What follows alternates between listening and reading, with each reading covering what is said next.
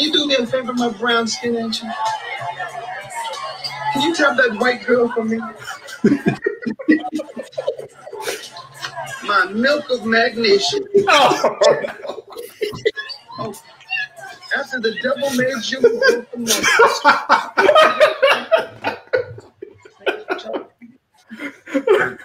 African American. But I'm also very proud that my wife is white. Bruh.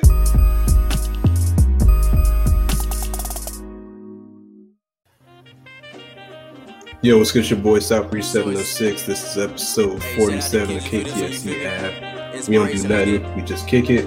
We have our hosts AC3 Savage and Marcus Sniffles. Uh, two out of three of us are vaccinated. Uh, I mean, I'm only halfway through. I got got the one shot. Uh, I think I get the next one in like two weeks. So had a little soreness in the arm, but that's about it. But other than that, it was good. I don't let the white man tell me what to do or how to live my life. So it is what it is. The only vaccine Mr. Savage is injecting is heroin as he listens to uh, Ronald Isley and the Isley brothers. Uh, yeah, I get my next vaccine Friday, so they say the second one's supposed to be a doozy, but you know, it is what it is. It's better than, uh, in my opinion, not being vaccinated. Anyway, appreciate. Some, someone said that getting the uh, vaccine is a DNA altering as if it was a negative thing. Like I'm looking to have my DNA altered. I'm trying to be an Avenger. They have openings. It's like, let's do this. Where's yeah. my third arm at? Yeah. Where's my laser vision? Uh, Mr. Johnny Walker is about to be off the. and his boy, his man is out. yeah, that, that brother guy's blown out. I don't like him, dog. But anywho, we'll get to that later. Uh, on, a, on, a, heavier note, uh, last week we spoke about uh, DMX being in a coma, and unfortunately, he uh, passed away. Uh, RIP to the GOAT. Uh, Earl Simmons passed away at 40. Um, 50. 50, uh, 40 plus 10. Um, yeah, why did I say 40? Anyways, so yeah, this week there's a lot of, uh, you know, people giving him his flowers essentially Uh, more than usual. People bumping DMX, listen to his playlist, expressing how he impacted their lives, and just kind of that. The biggest thing I've seen on Twitter is that he was really, you know, he lived a full life. Like there's just mad random pictures of him with like random white people. I saw a picture of him at a Waffle House mopping the floors. Like he was out there living his life. And I can respect that, even though he had his demons, you know, everybody does. Uh, you know, nobody can judge anybody. so uh, even though some of the uh, news outlets tried to demonize his past and history, like they always do, like this is par for the course with uh, some of the mainstream media. Um, I believe the New York Daily News had a rather tasteless cover, uh, juxtaposing uh, DMX with the Walking Dead zombie man that passed away on the same day. Which, if we're being real, he died at least whatever his first heart transplant was. He, he died at that point because he, he's looking wild, uh, crazy. But yeah, uh, this isn't the time, and this is we have to do this PSA every time because somebody on Twitter gets packed up for trying to get out a hot take. But again, man, it costs you nothing to say nothing. You know what I'm saying? If you have nothing positive to say, you know, unless you're ready to get that heat, you don't have to say anything. Like, let people like who they like, let people appreciate who they want to appreciate, let people mourn and memorialize people in the way that they see fit and and for the people that get agitated with trolls, if you don't feed them, they go away. Like if you see somebody trying to get their their hot takes off and be disrespectful, just block them, mute them, keep it moving. Like interact with the people that have the same uh, love and respect for the people that you love and respect. So, uh, RIP DMX. I uh, want to get your guys' thoughts on this because honestly, I stayed off the timeline because there were people trying to jump the gun and get their get their RIP DMX post off first to get the retweets and again, I get that's the society and ecosystem we live in on Twitter, but as as one person on my timeline put it, it's real nasty work. Like that's real nasty work to kind of have to be drafted, waiting to be like, oh, R.I.P. DMX. You know what I'm saying with the picture and shit like that. But I mean, again, that's where we're at. Uh, Marcus, let, let me get your takes. Those people are super annoying. Like I saw like maybe five or six people two or three days before it even happened saying like RIP DMX, you know, your songs or this your music did this for me and it touched me blah blah blah. I'm just like what are you what are you doing? Like you want to you want to go viral that bad? Is that what you're trying to do like right now? Like you want to be you want to be the first one to to rip dmx that's what you want to do? Like you're you're a weirdo. But uh this this one i think out of all the celebrities that have had some type of issue like this or that has been like you know on the fence his his was like the most like muddied as far as like knowing like updates and statuses. Like at first it was a heart attack, then it was an OD, and then it was uh he took the vaccine, then it's he has COVID, then he doesn't have COVID, then he's dead, and then he's not dead. Now he's brain dead. He's like there's all these different things, and like it was just hard to follow. It was hard to keep up with it, and I mean it's you, it's like you want to keep you want updates, but it's just like these updates weren't coming from any reputable sources. It seemed like, but uh, once it was like confirmed that he passed, like I, I did, I had to get off. I got off Twitter for the rest of the day. I just could not because it's like I I was on Twitter.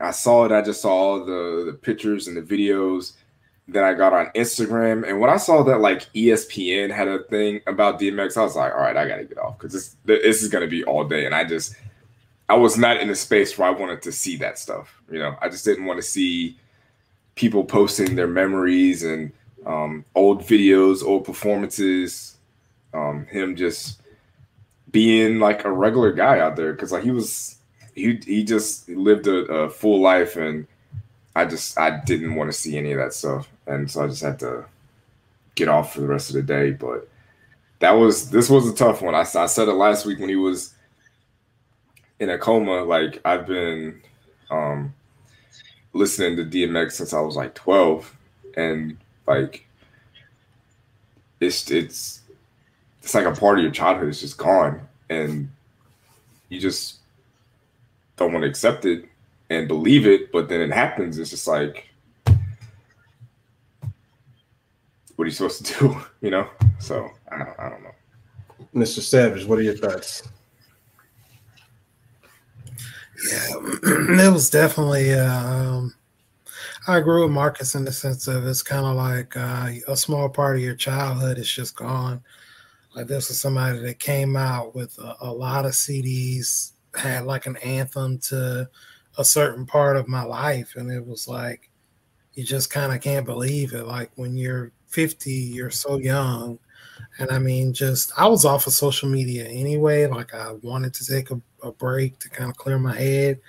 Um, hearing he was in a coma kind of made me sort of want to monitor it a little bit um, just in case. And then I, I didn't like the way that the, the news was coming out. Like you know like you said one second it's this and this and this happened to put him in this situation. And then it was, oh, I seen somebody post a picture of him like giving a thumbs up in a hospital bed, and they were like, oh, he's going to be okay. And then the next thing you know, he's in a vegetative state. He's on life support. He's off life support, breathing. It was just like a constant thing. So it it was just it, it's a really strange time. But as far as the music, like um, I think I had a conversation with yourself, South Breeze. Like I, I actually listened to DMX probably once every couple months, once a month, maybe once every three months anyway. Like I have certain songs that are on a playlist and always will be. Like whenever times are tough, I, I go to Slipping, I go to I Miss You, you know, or when I feel like being a player, I, you know, how's it going down? When I feel like tearing some shit up, Ruff Ryders anthem or get it on the floor like stop being greedy. So it's definitely tragic, you know, and especially with us getting older now, we're gonna start seeing, you know, more and more of these brothers not making it. And I know even with the did you guys see the one with Black Rob? And I don't know what's going on with him, but he looked like he out the paint too. And um, you know, I seen yeah, it's it's just crazy, but definitely RIP to the family, RIP to him, the legend that he is. Uh, definitely in my top fifteen rappers of all time. You know, just a just a great artist. That's my thoughts. Yeah, I definitely uh, experienced a two Americas moment this weekend when I was uh, talking to a white dude, and he was confused or not confused, but like questioning why we were all playing DMX playlists. We were like, "Yo, he died." He was like, "I didn't know that." I was like, "Hashtag two Americas." I mean, it's it is what it is. I mean, like, but it, you know, it always. I mean, he knew he knew who DMX was, but I mean, probably you know wasn't in his uh, in his demo. But uh, uh, what would be if you had to pick? Uh, what are your biggest, or what is your biggest, I guess, DMX memory or moment? Um, So or- I'll Yeah, I think one out with that. we'll, we'll go, gonna we'll be. Go, go ahead. What were you saying? we'll say moment and song if you have to pick one. It's gonna be Ruff Ryders anthem at the '99 Woodstock. It's got to be like that crowd was legendary. I don't know the exact number, but it had to be 100, 200,000 people, maybe even more out there. And he comes out in that red coverall or overall with those red Tims, and you know, you see the the white people moshing it up and everybody just having a good time. So that would definitely be my top DMX moment.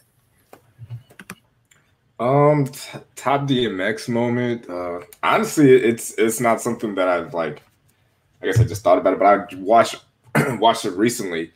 He did like a Breakfast Club interview a few like a long time ago, and it kind of reminded me of like the Dave Chappelle, Rick James skit where Rick James was like, "Why would I put my feet on his couch? Like I wouldn't do that." Yeah, I remember dragging my feet in his couch. Like DMX was kind of doing that, where they were like. DMX, were you posing as a police officer as a, or as an FBI agent when you jacked this guy's car? And he was like, "Nah, I wouldn't. I wouldn't do nothing like that." I mean, I might have told him I was the police and I might have took his car, but I was just like, "This man is insane." I thought that was pretty pretty funny. But uh, uh, the song that I would go to would be uh, "Party Up."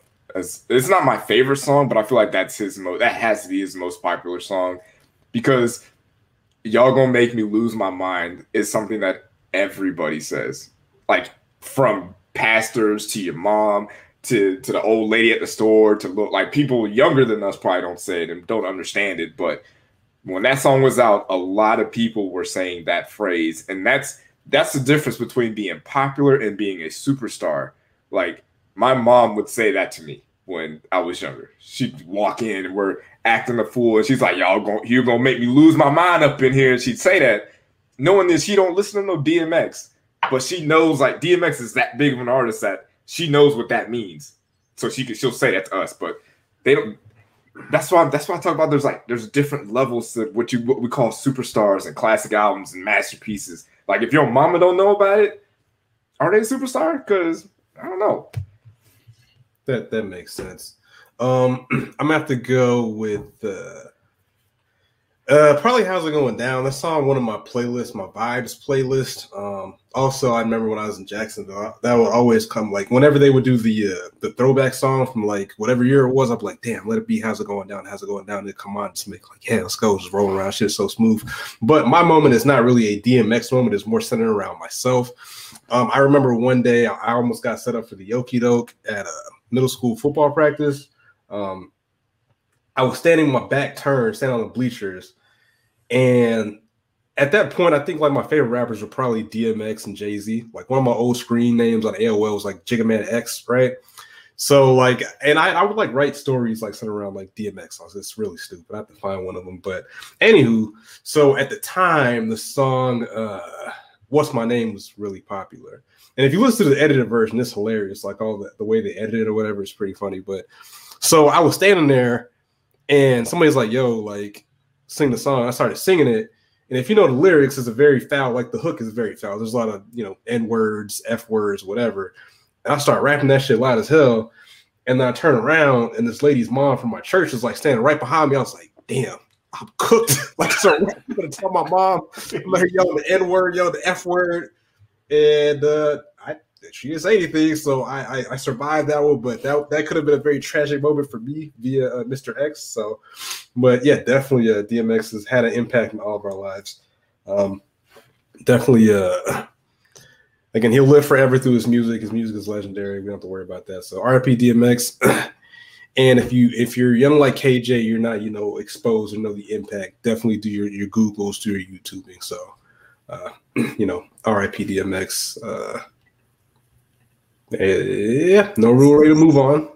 But so I definitely had another point. There was one part in the song that whenever it comes on, it was super questionable. the part where he says, you know, something, and then because everybody who's been to jail knows it's about to get thick.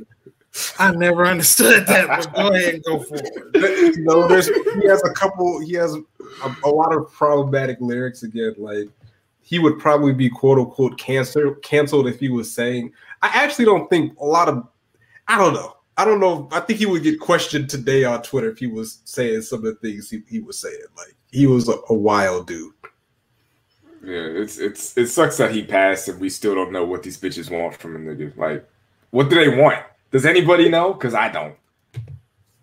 I mean, it, you know, it, it also like I guess we're not gonna rap yet, but one of the things like DMX wasn't a super lyrical miracle rapper, you know what I'm saying? Like by any means, but he got his point across very thoroughly and very aggressively. You know what I'm saying? Like, like you said, what do they want? We still don't know. There's memes today of women and men going to going out to eat, and women c- cannot figure out what they want to eat. Like I feel like that is a direct reference to DMX. Like, what what do you want? Like, I know what I want. I want to play PlayStation 5 and be undisturbed. You know what I'm saying? I just want to listen to some music and chill. I want to walk around the house and be unbothered. What do you want? Questions that need to be asked. It could all be so simple. It, it could all it could all be so simple. And shout out to Joe Budden. I was listening to this podcast earlier, and he said we had to, you know, really give him props for him getting a lot of grown men that weren't Q dogs to bark. You know what I'm saying? Like grown men are really just out here barking, you know what I'm saying, for no reason. It's just like acceptable. Like that's no one, no one questions it. no one questions it, man. So well, uh, shout out to Andrew Solomon who thinks I look like uh, Tyler the Creator. That's a new one. I, that, I have to add that one to the list. I've gotten Wesley Snipes, I've gotten Tupac, I've gotten Kanye West. Um, who else? I got the GZA from the Wu Tang Clan, but Tyler Wow. Creator is a yeah. It's I look like everybody and nobody apparently, but I should definitely be like an FBI agent. But appreciate you uh, dropping a comment. Uh, if you're on Twitter, drop your Twitter at. If I don't follow you, I'll follow you already. But and subscribe to the page. We appreciate that. Anywho, let's move on to fucking man. Demon time Deshaun. Oh God. Deshaun Watson story is again, man. PSA: We do not know these people, right? I don't care how clean cut somebody looks. I don't care if he's your favorite player. I don't care if he is at the, the hospital with cancer patients. We do not know these people. Deshaun Watson might be the nastiest disturbed brother of all time. There's no way around it. Like there are women out here putting their names and faces behind these allegations. And now, from what I saw, the, the message I sent you on the group chat that he is now alleging before he said, you know, these these are all you know unwarranted. These are false allegations, false uh, false claims. To now that oh, all of our interactions were consensual, which is not a good look. Like I I don't I don't know what what's going to happen. I do know he's going to be on the commander's ex- uh, exempt list, and uh, his depending how this goes, man, his career might be over. If we're, we're keeping it a book, we talked about this last week, but I, does Deshaun Watson have no friends? That's that's my my biggest thing. Do you not have any friends to let you know, like, bro, like if you're trying to get down like this, we can arrange this in a way where you're not going to lose everything you worked as a child for. We can make this happen. Like OnlyFans is a thing. You know, there's women out here that will do things for money. Some women will do it just because you're a professional athlete. Some women will do it just because they like you. But under no circumstance should women be subjected to whatever the wild demonic activities you were participating in with these women. Allegedly. Alleg- allegedly, yes. But I, I feel like at this point, man, it's over 20. it's over 20. I don't know if we can do a legend no more, man, because that's tough. It's tough to be like, well, I don't know. I'm still on the fence at 22. Like the 23rd ladies out here, you're still a legend. Like, uh, I don't know. But what I would suggest to, I guess not to Deshaun Watson since he's a menace to society, but to anybody who's in that type of position to where you have a lot of money and you have a lot of access to, to women, kind of treat it like treat treat them like your barber. Like when you're at home, you have a barber that you trust. You go to the barber every two weeks or once a month or whoever, and you know that barber. That barber knows what you like. You don't even have to tell that barber what you want because you and your barber, you have that relationship. To when you sit down in the chair, he ain't got to say nothing to you. He just gets to business. You know what I'm saying? Or even if you know that you're going out of town and you're going to be out of, out of town for a few weeks and you know you're going to need a cut soon, before you go out of town, get you a cut. And if you happen to be out of town, maybe you know ask around about who the good barbers are or whatever. That's what Deshaun. That's what these people need to start doing. Get you get you a lawyer, get you a nice, tight, strong NDA. Find you a nice young lady that you would like to have prayer and Bible study with. Get a list of things that you want to do, like a, a list of scriptures and prayers that you guys want to go over during your uh, alone time, and go from there. You don't want to. Nobody wants to go. No one just goes to random barbershops and just sits down in a chair and then hopes that they do what they like. You're risking a lot there. So find your barber that you trust and stick with that barber. I just think that he falls victim to the boys will be boys type of deal. Nah, no, no, no. hey, hey, hey, none of the whole time and gnashing their teeth and foaming at the mouth and busting freely, dog. Nah, don't put me in with that shit, dog. hey, look, you have a lot of chickens that have to come to roost too, brother. But. Like I said, we all do.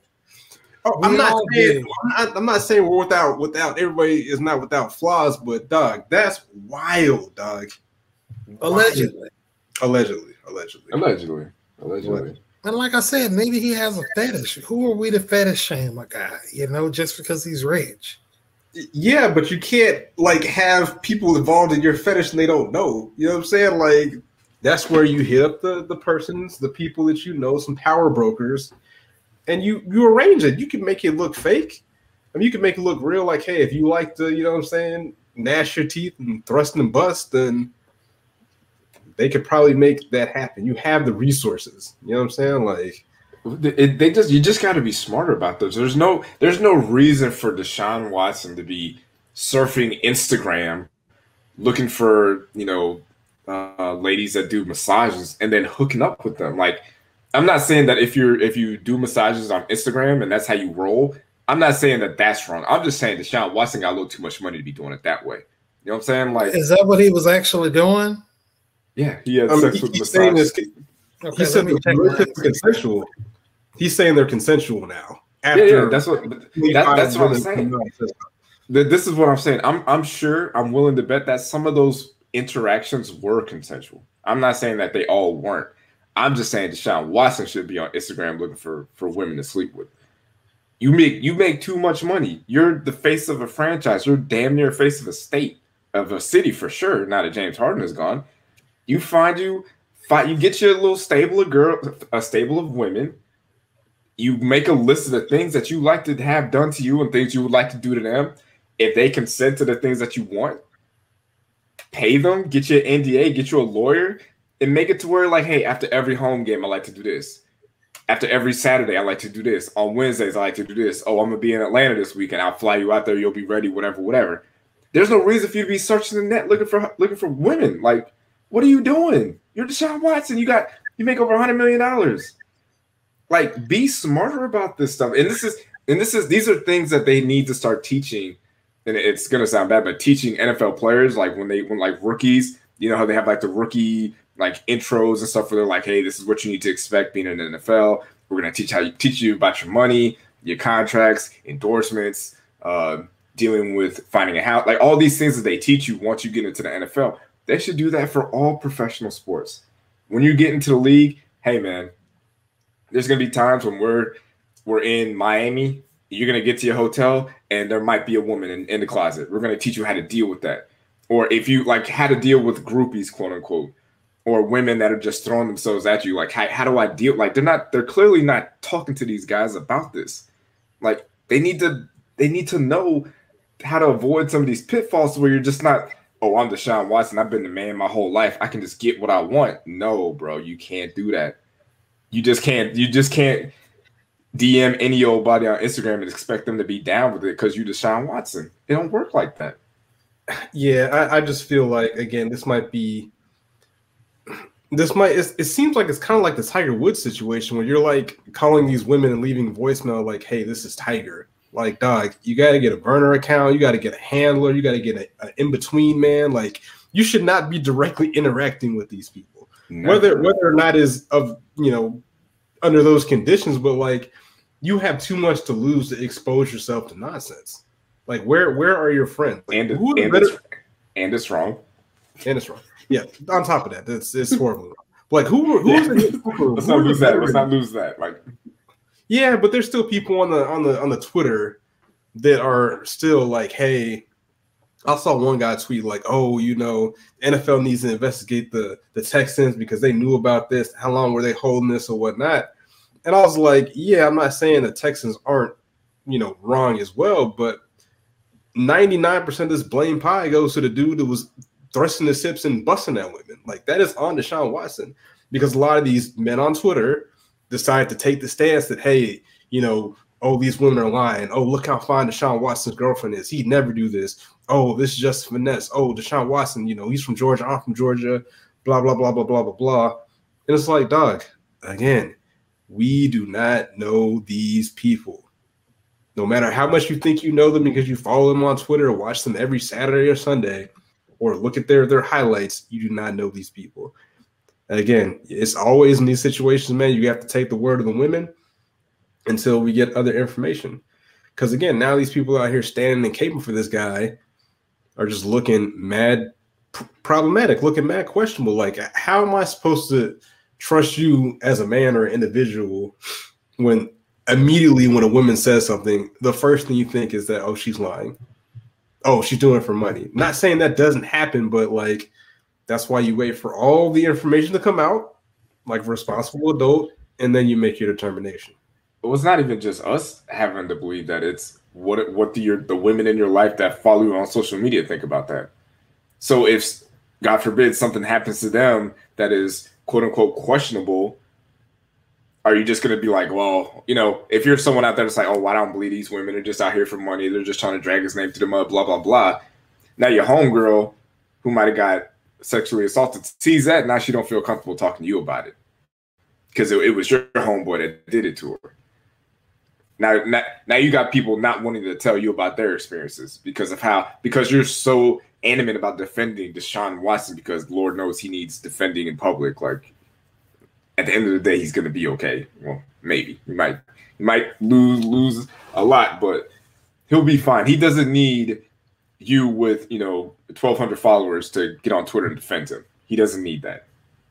He'll be fine. He's got a lawyer. Or he's got a lawyer. I don't know how good his lawyer is, but he's No, got a one of lawyer. the- he's got one of the best lawyers in Houston. That's where that's what kind of raised the flag that yo, this might be this might be serious. Like there might be some shit coming down the, the pipe, but uh, we'll see. Like I said, this story shouldn't be going anywhere anytime soon.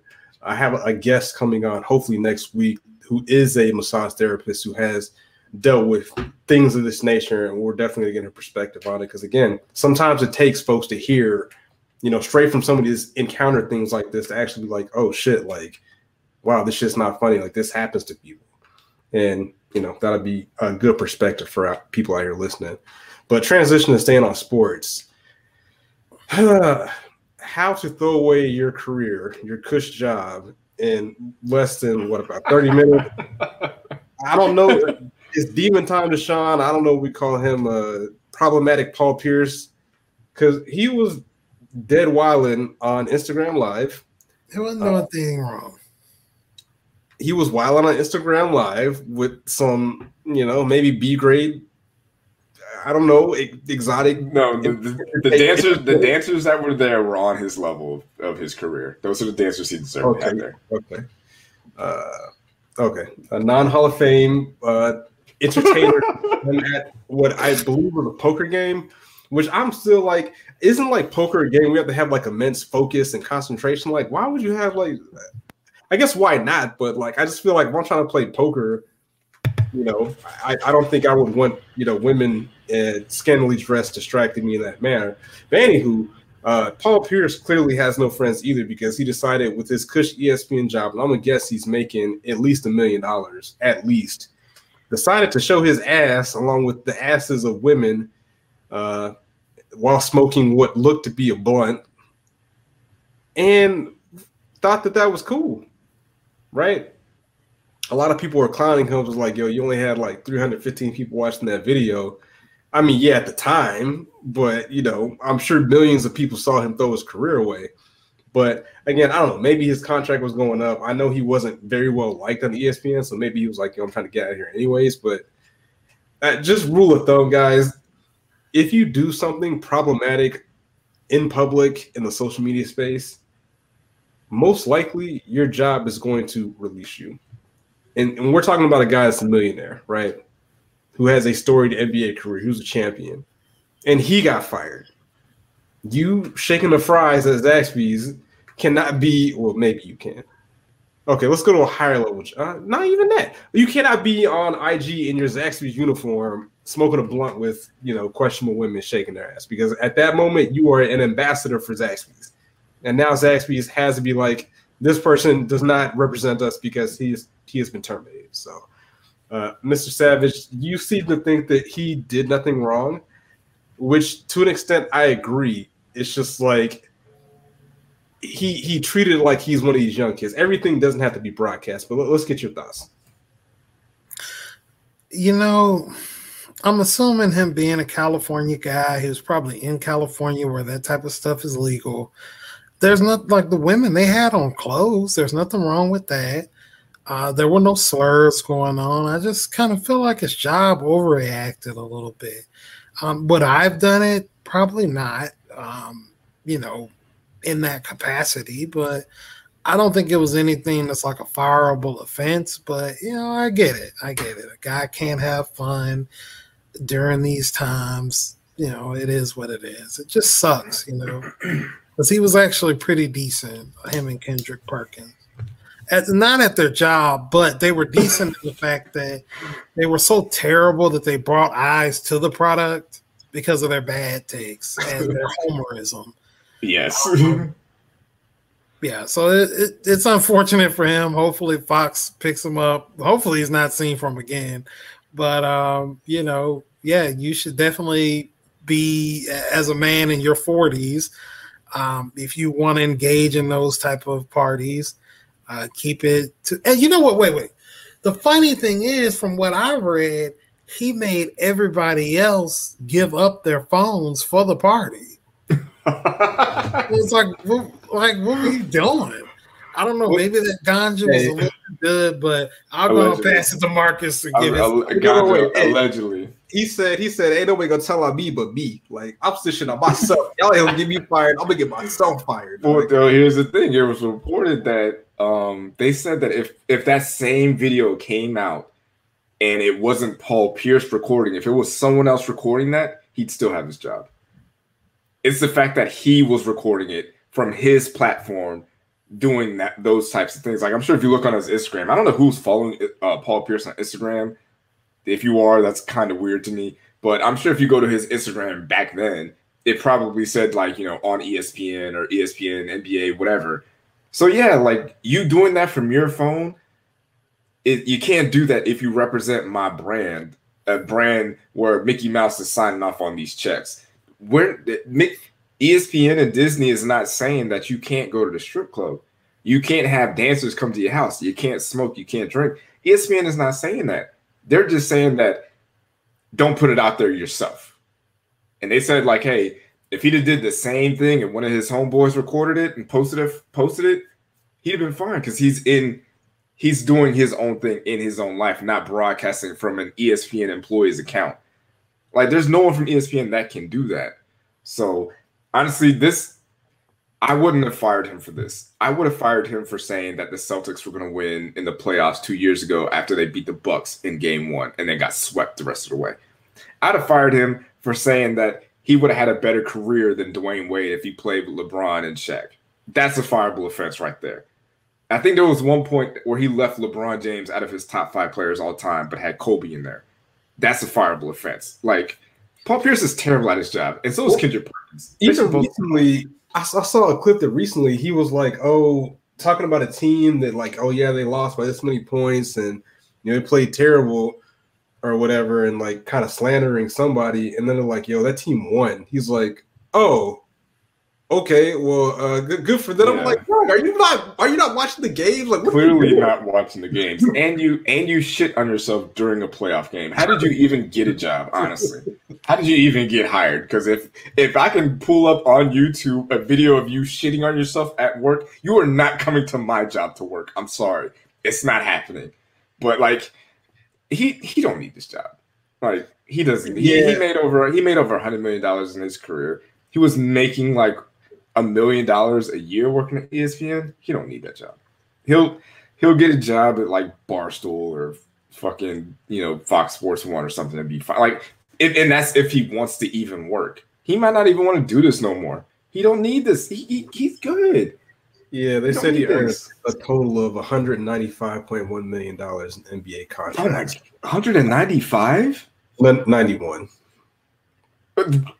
Okay, And that's not talking like endorsements and stuff like that. So you know, And he played for the Celtics, so like, it's embarrassing. it is embarrassing, but you know, it is what it is. More of the story: don't don't let your outside work time get you fired, dog. Because I mean, let's. All right. We all know the people that still watch ESPN. We they all know that Stephen A. Smith carries that company. Now, if he were, let's say, let's take. I think he could survive it. I think they like tuck him away for a little while, but I think they, they can't let him go. I think he's untouchable, man. Well, they did say that they mutually decided to to separate. Oh, Because I think I think they were I think they were going to just sit him on the bench for a minute. Like they were going to be like, "Hey, you're suspended for like two weeks, something like that, and you can come back." But he was just like, "I guess, I guess not." Like, I mean, you can't. like it, like he- his Twitter mentions and his IG mentions are probably like, bro, you fucking suck, man. Like, please, Yeah. quit. Like, Paul- that's gonna get old after a while, man.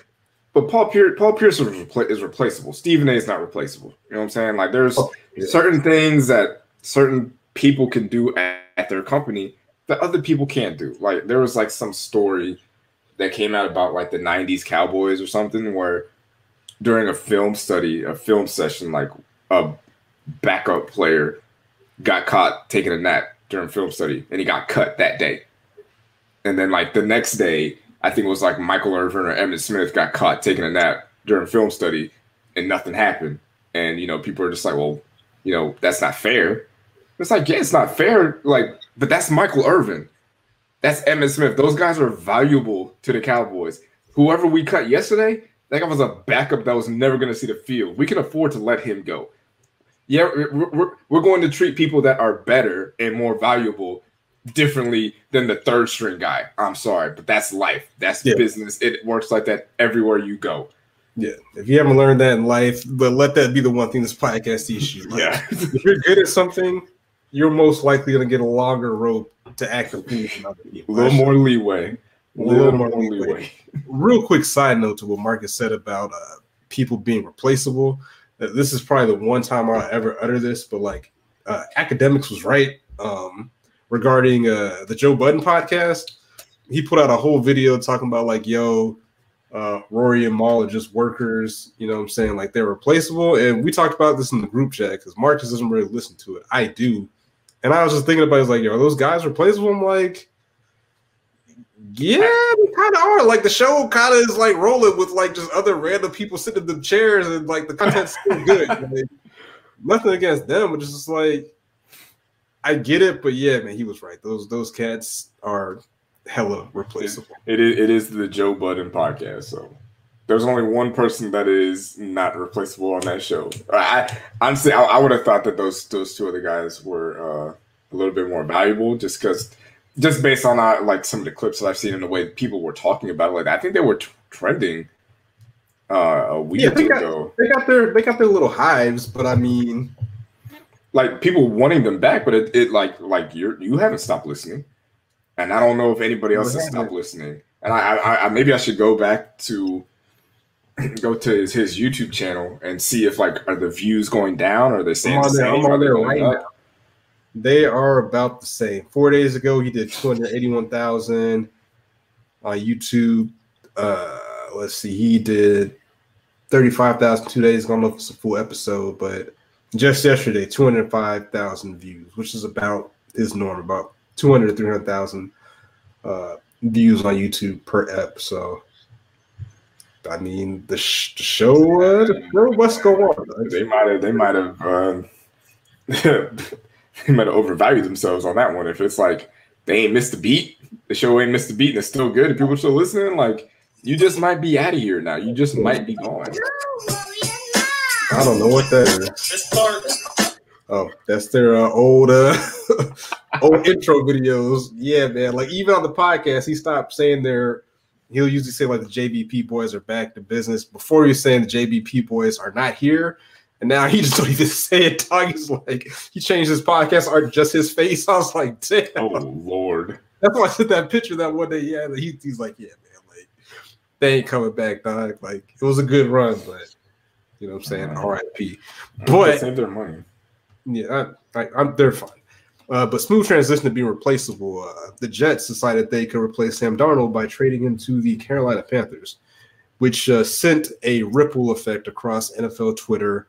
NFL draft boards have been erased for the umpteenth time, and especially in Falcons Twitter, this is signifying to a lot of them that the Falcons will be going quarterback at four. Still to be determined, but uh, a lot of the chatter I saw about the Sam Darnold trades to the Panthers is that like, yo, is this dude even better than Teddy Bridgewater? Which statistically, the answer to that question is absolutely not.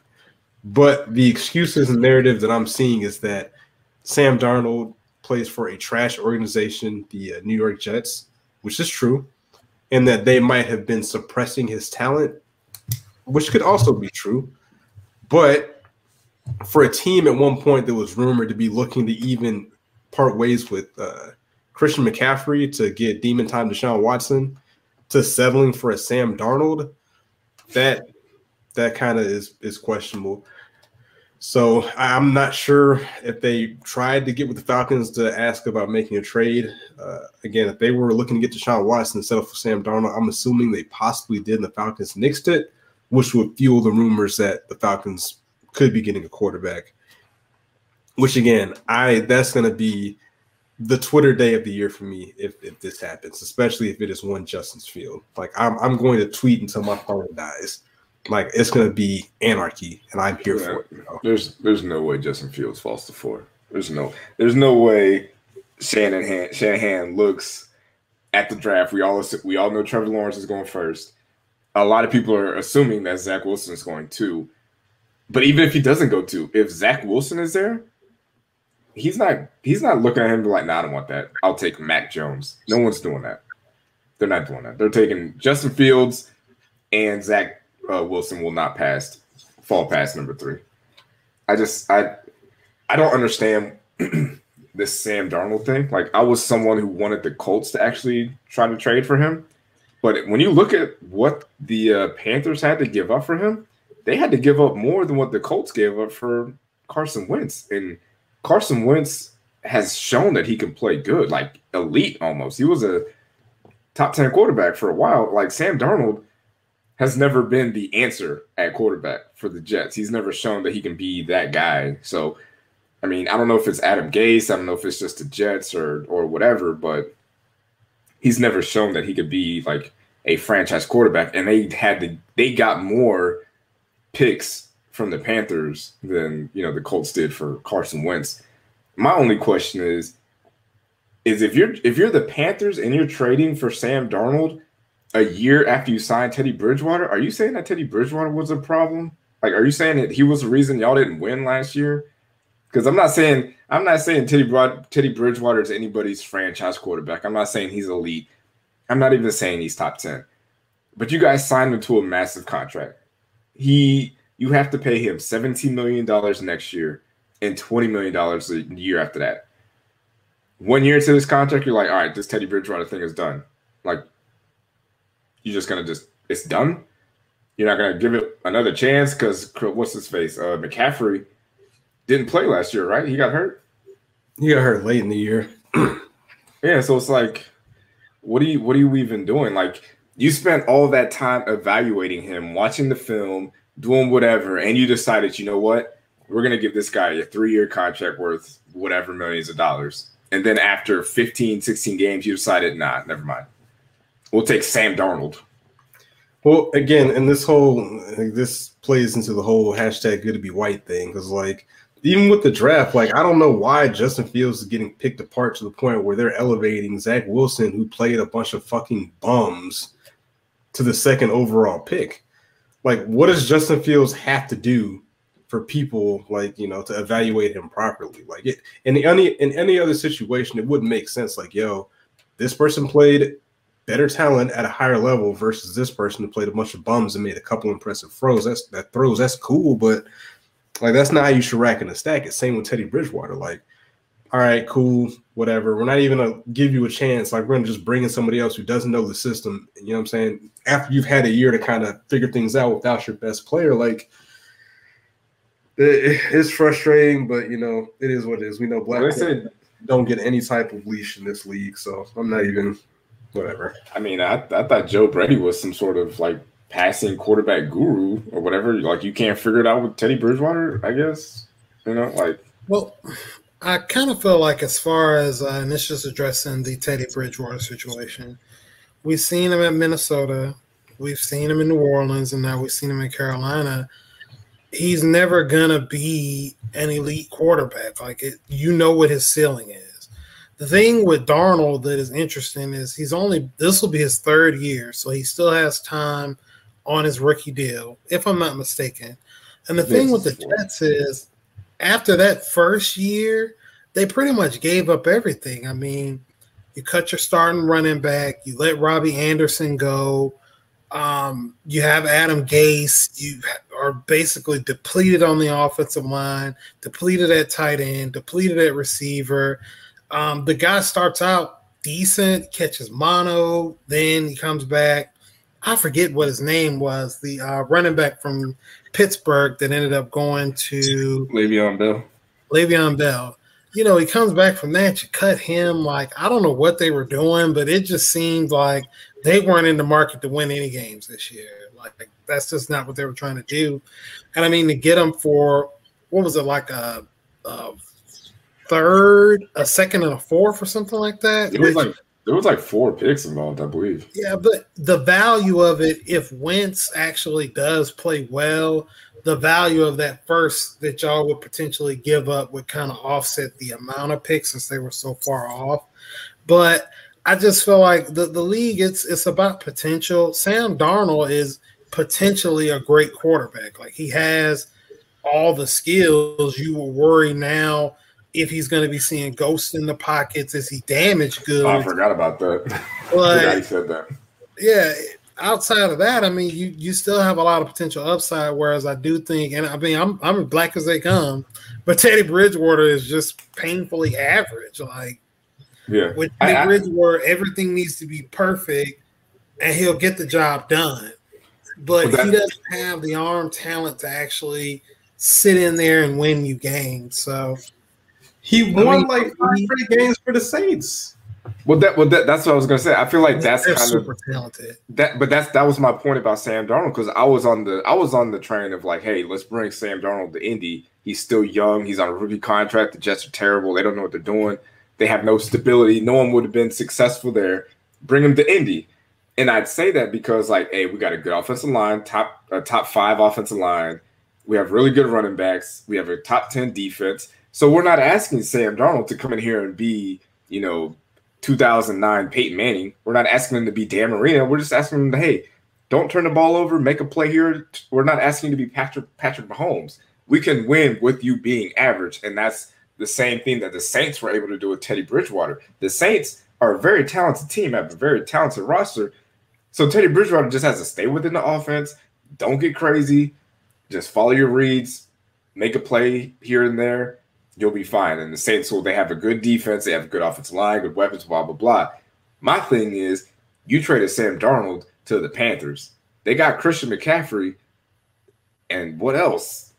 Like, is their defense still good? Because I don't, I don't remember Their hearing anything defense about is okay, defense. and they got um. Is their offensive line good?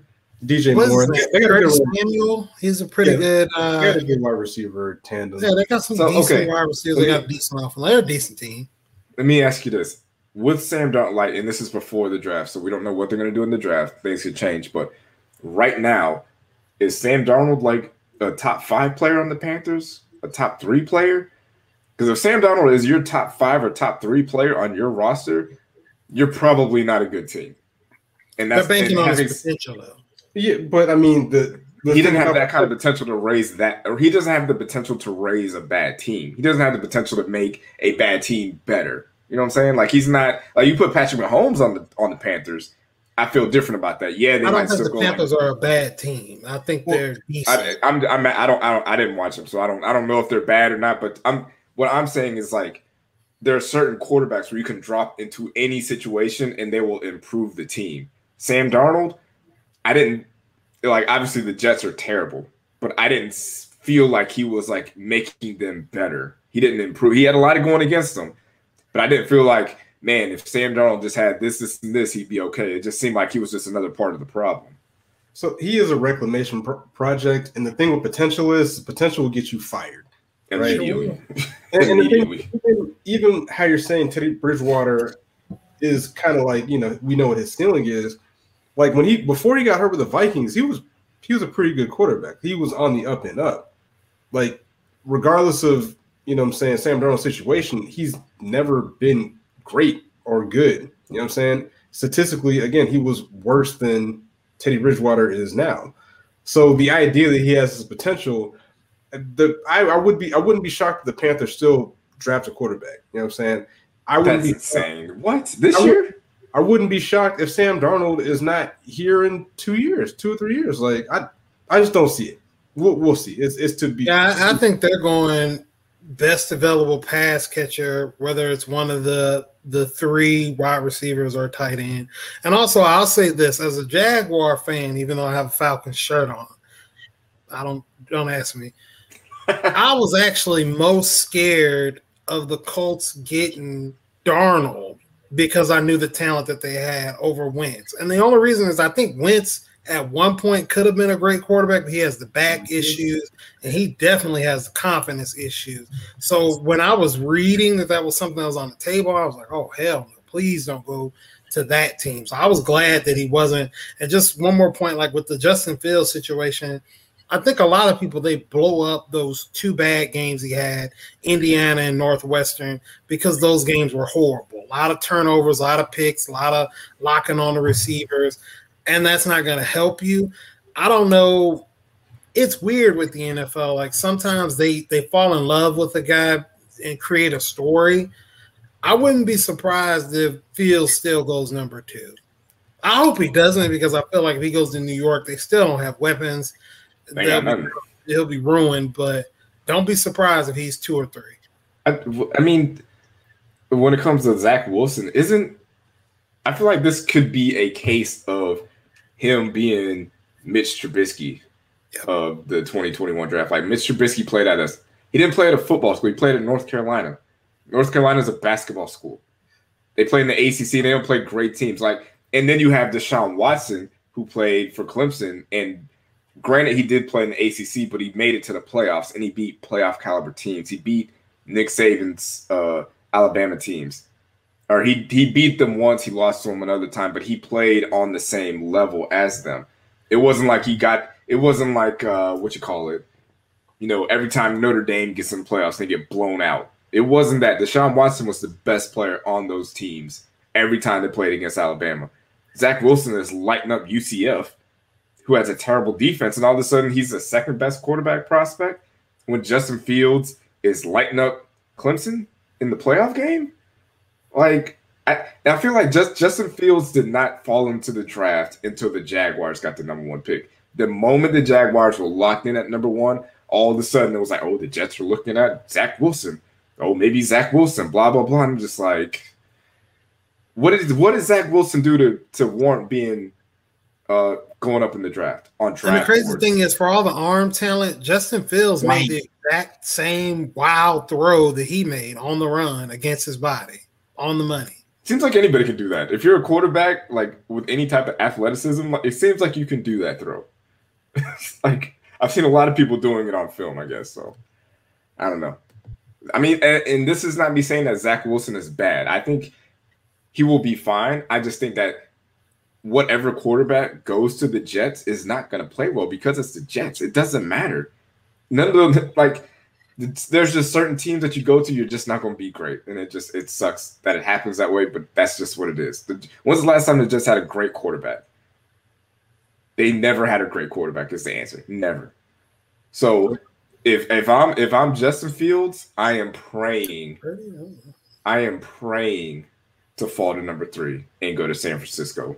San Francisco is a nice city, nice weather, and you have one of the best offensive coaches that makes every quarterback play better. Yes, yes, um, yeah. I know you want to be number two because you know Trevor Lawrence is going to the Jaguars. I know you want that.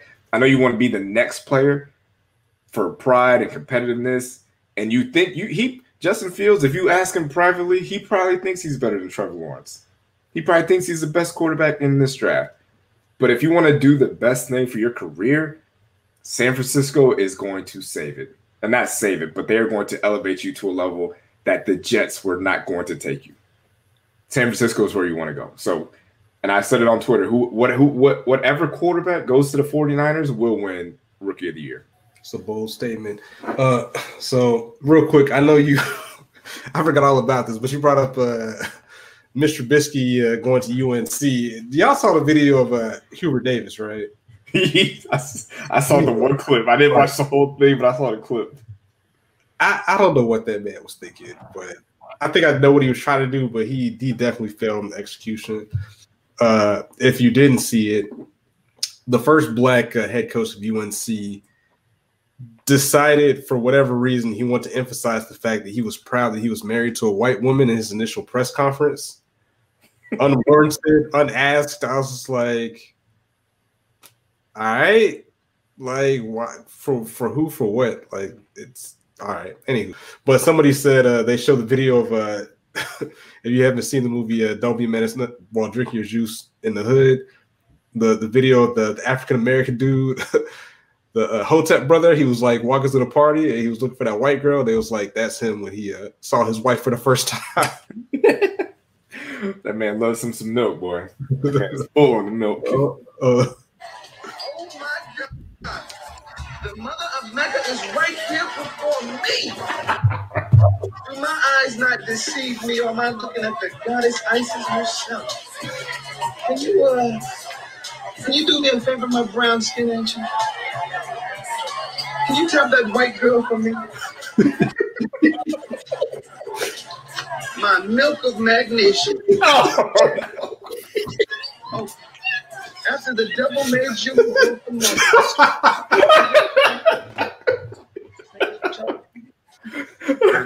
the African American. But I'm also very proud that my wife is white. bruh. Why does he say white like that? White. Matter of fact, I'm gonna make that lady's face the podcast. See that movie. That white wife. What did they tell that woman when she was doing that role? Like, hey man, you want to make a couple dollars? Just stand here real quick and talk to you. Like, probably the, the description is just like ugly white bitch number one credits. Oh my god. Sorry, excuse my language, but she's Ugh, probably one of the ugliest white women that have walked the face of this earth. But my milk of magnesia. Anything. Uh, Jesus. Uh, Marcus, he he brought up the uh, trans panic bill. I think I know what that's about, but I'll let you run with this one. I'm not 100 percent sure, but Yeah. Uh, so in Virginia, they have like a new bill that is uh, pretty. It's the first state that's going to ban the uh, gay and trans panic as a defense that people use. So essentially, like, say say a guy goes to the club and he picks up someone who is uh, presenting as a as a woman. They hang out, they're vibing, whatever. They decide to go back to the house and do some adult things. And they get to the house, and the man realizes that the person he has taken home is uh I'm not I'm not sure how to like say so it's it's like a trans person, but they still have like the bottom that a man would have. You know what I'm saying? So he sees that and pre-op. There you go. So he sees that in in some sort of trans panic or trans fright or whatever, he kills that person. Now he he's going to get he gets arrested, whatever. But he his his defense is like, okay, I didn't know that person was trans. Uh, that I was scared. I didn't know what to do. Blah blah blah. So people are using that as an excuse to get out of like getting the death penalty or getting life. And it seems like the only reason that this law even became a thing is because uh, one of the lawmakers is trans. And that's kind of why I'm always on the side of like, let's get other people in positions of power or positions of like leadership or influence. So instead of like a room full of straight white men, let's throw some black people in there. Let's throw some women in there. Let's throw some Asian people in there. Trans, uh, trans people, gay people, lesbians, um, you know, handicapped people, people that can't walk. Because me, as someone who can walk just fine, I'm not thinking about acts like wheelchair accessibility or ramps or any of those things. So sometimes you need someone in there that can say like, "Hey, you need to also ignite or think about someone that's in a wheelchair. How are they going to access these things?" And that's the same thing with this. As a straight man who's married, who doesn't go out to clubs or anything, picking up picking up people, I I, I don't think about this. But when you look at the numbers, uh, the percentage of trans women getting killed is really, really high. There's not that many of them, and the amount of them that are getting killed is extremely high. So you need someone in there that can bring that information to you because I wouldn't know that because I don't I don't think about it. You know, it can be the same with Asian people, with Hispanics, with Mexicans, uh, anybody.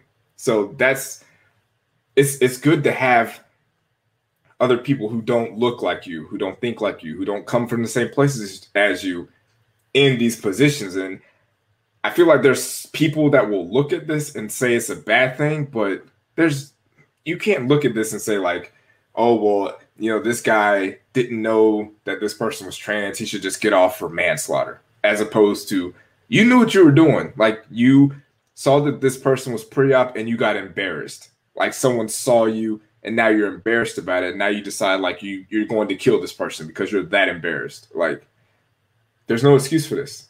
And this is this is a good thing that this law is coming going through. Like people shouldn't just be able to get away with stuff. You shouldn't be able to get like you're essentially getting away with murder because this person is transsexual. Like that shouldn't be a thing.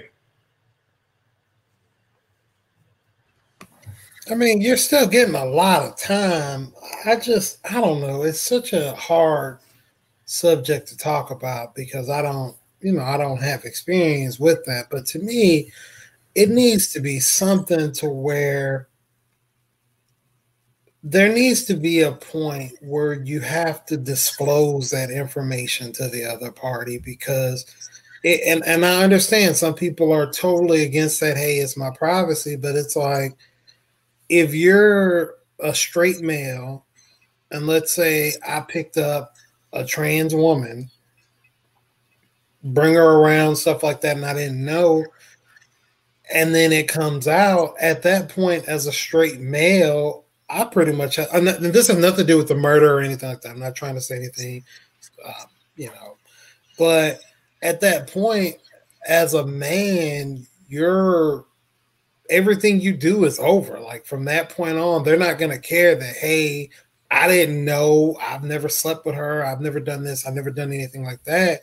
It's just going to be like, hey, well, you're an F word or you're you like you know doing these type of activities with trainees and stuff like that. And it's never uh you're not coming back. So it's it needs to be a conversation about it. I mean i remember a couple of years ago there was a, a case it was somewhere like in the midwest where someone had tried to use that defense. And what essentially happened was they found out that this person had messed with the trans person on multiple occasions. So then, of course, it was denied because it's like, okay, at this point, you guys were involved on, I think it was like more than three occasions. You knew better. You just got caught and then got angry and decided to kill this person. So it's just a really unfortunate thing. I mean, I, I hate to see people not be, being oppressed, not being able to live their life, and being punished for being the way that they want to be. But it's just hard because if, if you're a guy and, and I can speak for this. I remember one time, this was years ago, I was on Instagram and I seen this girl and I was like, wow, you have some big ass titties. And you know, I didn't know who this person was. And like months down the line, I see like a like a child picture. I'm talking about we were like having DM conversations, nothing too nasty, but you know, just regular DM conversations. And like I seen at one point this person was like they posted a picture of themselves being a boy as a child, and then I guess their mom had just died, and they were basically saying, you know, you were the only one that accepted me. You, you know, brought me out into this situation. And we kind of did what you call like a trauma connect because I had my father who had just passed. This person had their mother that was just passed. I thought that they were reasonably attractive. They were just cool.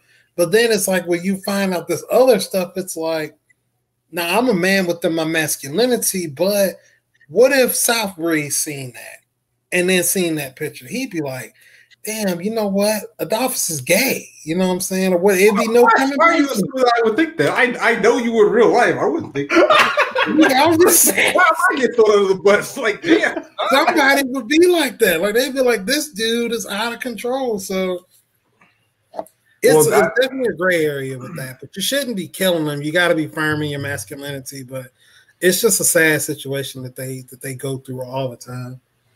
I will just say it it is speaking from like a position of privilege to just be like uh um trans people need to kind of let people know that they are trans because it's like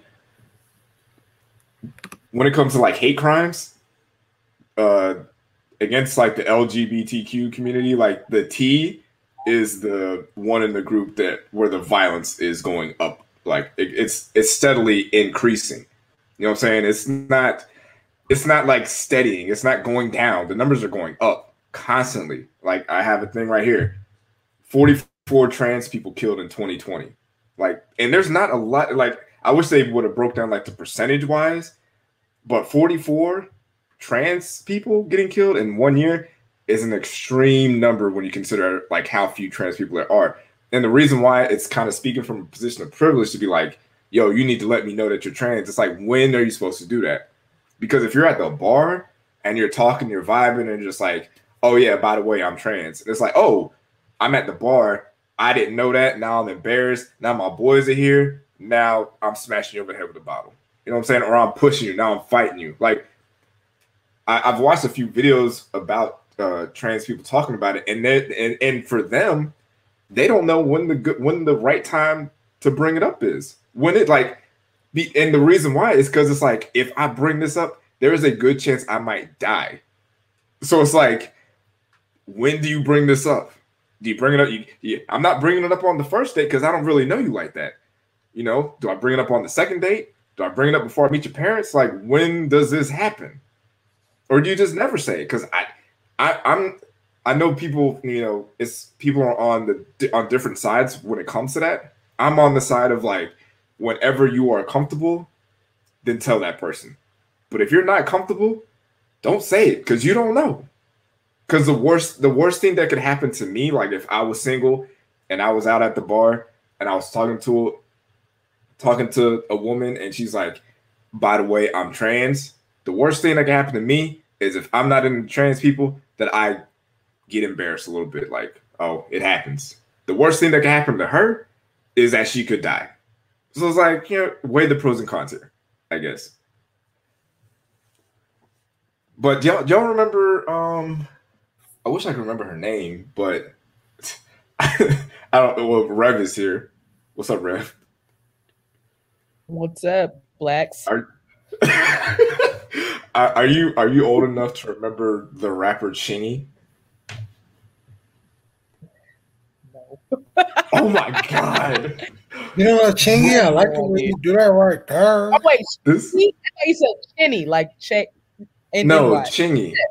I do remember Chingy. We used to rap Chingy at the lunch table in elementary Okay, school. I was about to say I was about to feel super old. No, for sure. Holiday Inn was that that like it slapped. Yeah, so Chingy Chingy was like a big star. Like he had like hits on the charts. Like he was a he was a rapper that was going places.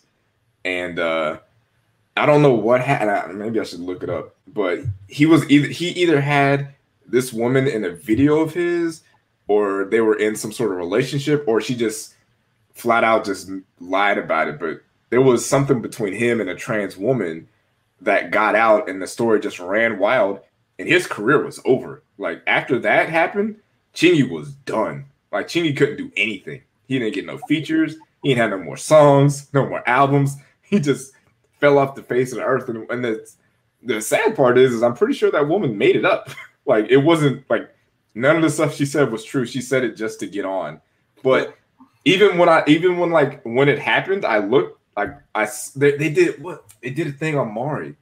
They did the thing on Maury, huh? ET.com had a story about it in 2014, pretty much saying uh, the right there rapper Chingy made the headlines rumors that he was in a romantic relationship with the transgender model Sidney Starr, Sidney Starr, that's right. and now the St. Louis rapper is speaking out about incidents which ruined his rap career. Yeah, it was a rap for him. But I remember they did some kind of thing where they were like they'd have like women and trans women like walking in front of a camera, and you had to Oh, I see that. out. I, I watched that video and I was like, I have no idea. Nope, Like, you sure don't. I, I don't know. and like, I was like, I was like, Cindy Star fine as fuck. And they were like, hey, that's a that, that used to be a dude. I'm like, I mean, Hey man. it doesn't take from the fact that she's still she's still like. I mean, but sometimes it does slide under the rug because, like Eddie Murphy, I remember being young and it was a huge scandal. He was pulled over with a transsexual in the car at 4:45 a.m. and he was in a known spot for transsexuals. And I remember I think hanging the with problem I remember hanging with this guy named Leonard, and he was out at the on the patrol looking for homosexuals as well. what are you One- doing? What are you doing? Florida. you can't You know what? What are you it is doing? red an hour and ten minutes. So we go ahead and mark that so I can edit it. Jesus Christ! further. He was. I'm just saying stuff happens. I'm not trying to. I'm just. I didn't say his last name, but stuff happens. You know, It- it's nighttime. Like Can't see. poor guy. I mean, A- Anywho, let, let's transition. think- Let- let- go, Let's let- Wait, let- let's transition like they do. okay, real quick, one thing. I think that the issue is that people and often men don't see trans women as women. They just see them as men in cosplay. And I think that's that's where the issue comes in and it's super it creates a weird stigma on both ends um, and a much more harmful stigma for trans women because these are women.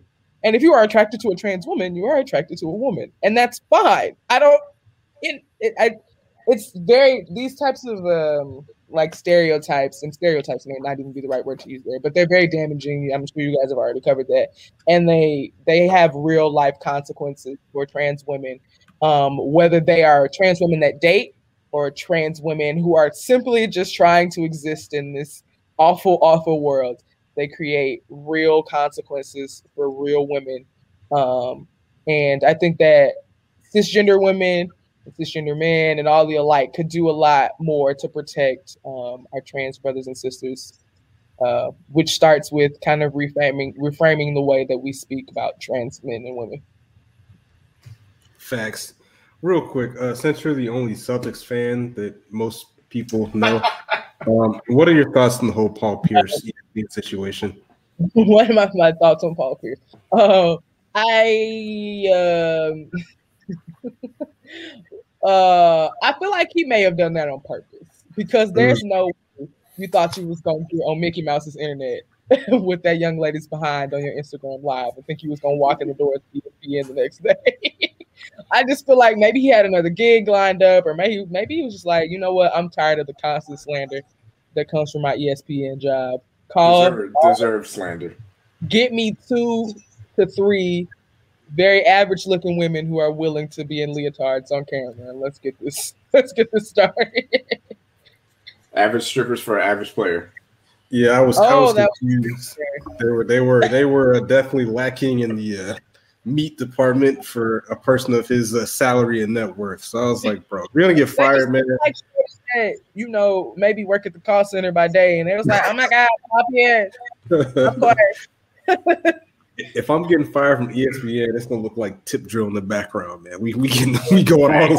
Facts. He ain't Go call- right, low. he didn't call- But I mean, maybe he did call like the likes of Bria Myles and Bernice Burgos, who was closer to his age range, quiet as it's kept. Um, and they was like, nah. So he got what he could get at the moment. I mean, he was trying to get Rachel Nichols to pull up, which I Oh. think was also problematic. It's like, uh, come on, dog. Like, what are you doing, man? I mean, Rachel Nichols. she's like, nah, bruh. Like, oh, Yeah. Paul Pierce is a funny dude. He's he's a funny guy. Unintentionally at that. Facts. Uh, all right. So, did we, did we all watch the Falcon and Winter Soldier this week? I did. Yes. Yeah. So, uh, I guess the the biggest thing that I pulled from it is that Johnny Walker has a lot of uh, little penis energy. Um, I don't know what's wrong with that guy, and uh, yeah, man. You know, we we talked earlier. Uh, Marcus is hoping to get that second vaccine because there's going to be a, a new spot open in the Avengers soon. After uh, those videos go viral of Mister Johnny Walker going brazy at the end of the episode, like. I, I mean, mean, I have a lot of questions, but I, we kind of, I, I was getting school shooter vibes from him in the first place, but now it's been like leader is- of the Republican Mhm. National Convention. he's definitely he definitely was at the insurrection. I, I can Yeah. say that right front and center, slinging the shield. Like, yeah. So, what are your guys' thoughts on that episode? I mean, I saw somebody on Twitter say, um, I don't understand what the difference between Steve Rogers killing and John Walker killing is. And I'm like, well, the difference is Steve Rogers never caved a nigga's chest in in the middle of the street. so people was going live on Facebook. Like he ain't the way he beat that man with that shield Yeah. was like I I I was like, oh, I was jaw- I'm pretty sure that was the purpose, but I was like very taken aback by the way he beat that man's chest in, and it it was, it, and I'm sure this was the intent. He knew that this young man had nothing to do with Lamar's death, and was like, nah, somebody gonna get it. Battle Battlestar. And it's gonna be you. And it's like, but you kind of set your homeboy up for that because you the one who let him go first. When you know you got the super soldier serum and you got a whole shield. This just Vibranium. it's a regular degular black man. Like I know y'all think that we're super we're, we're superheroes, but he's just a regular black man.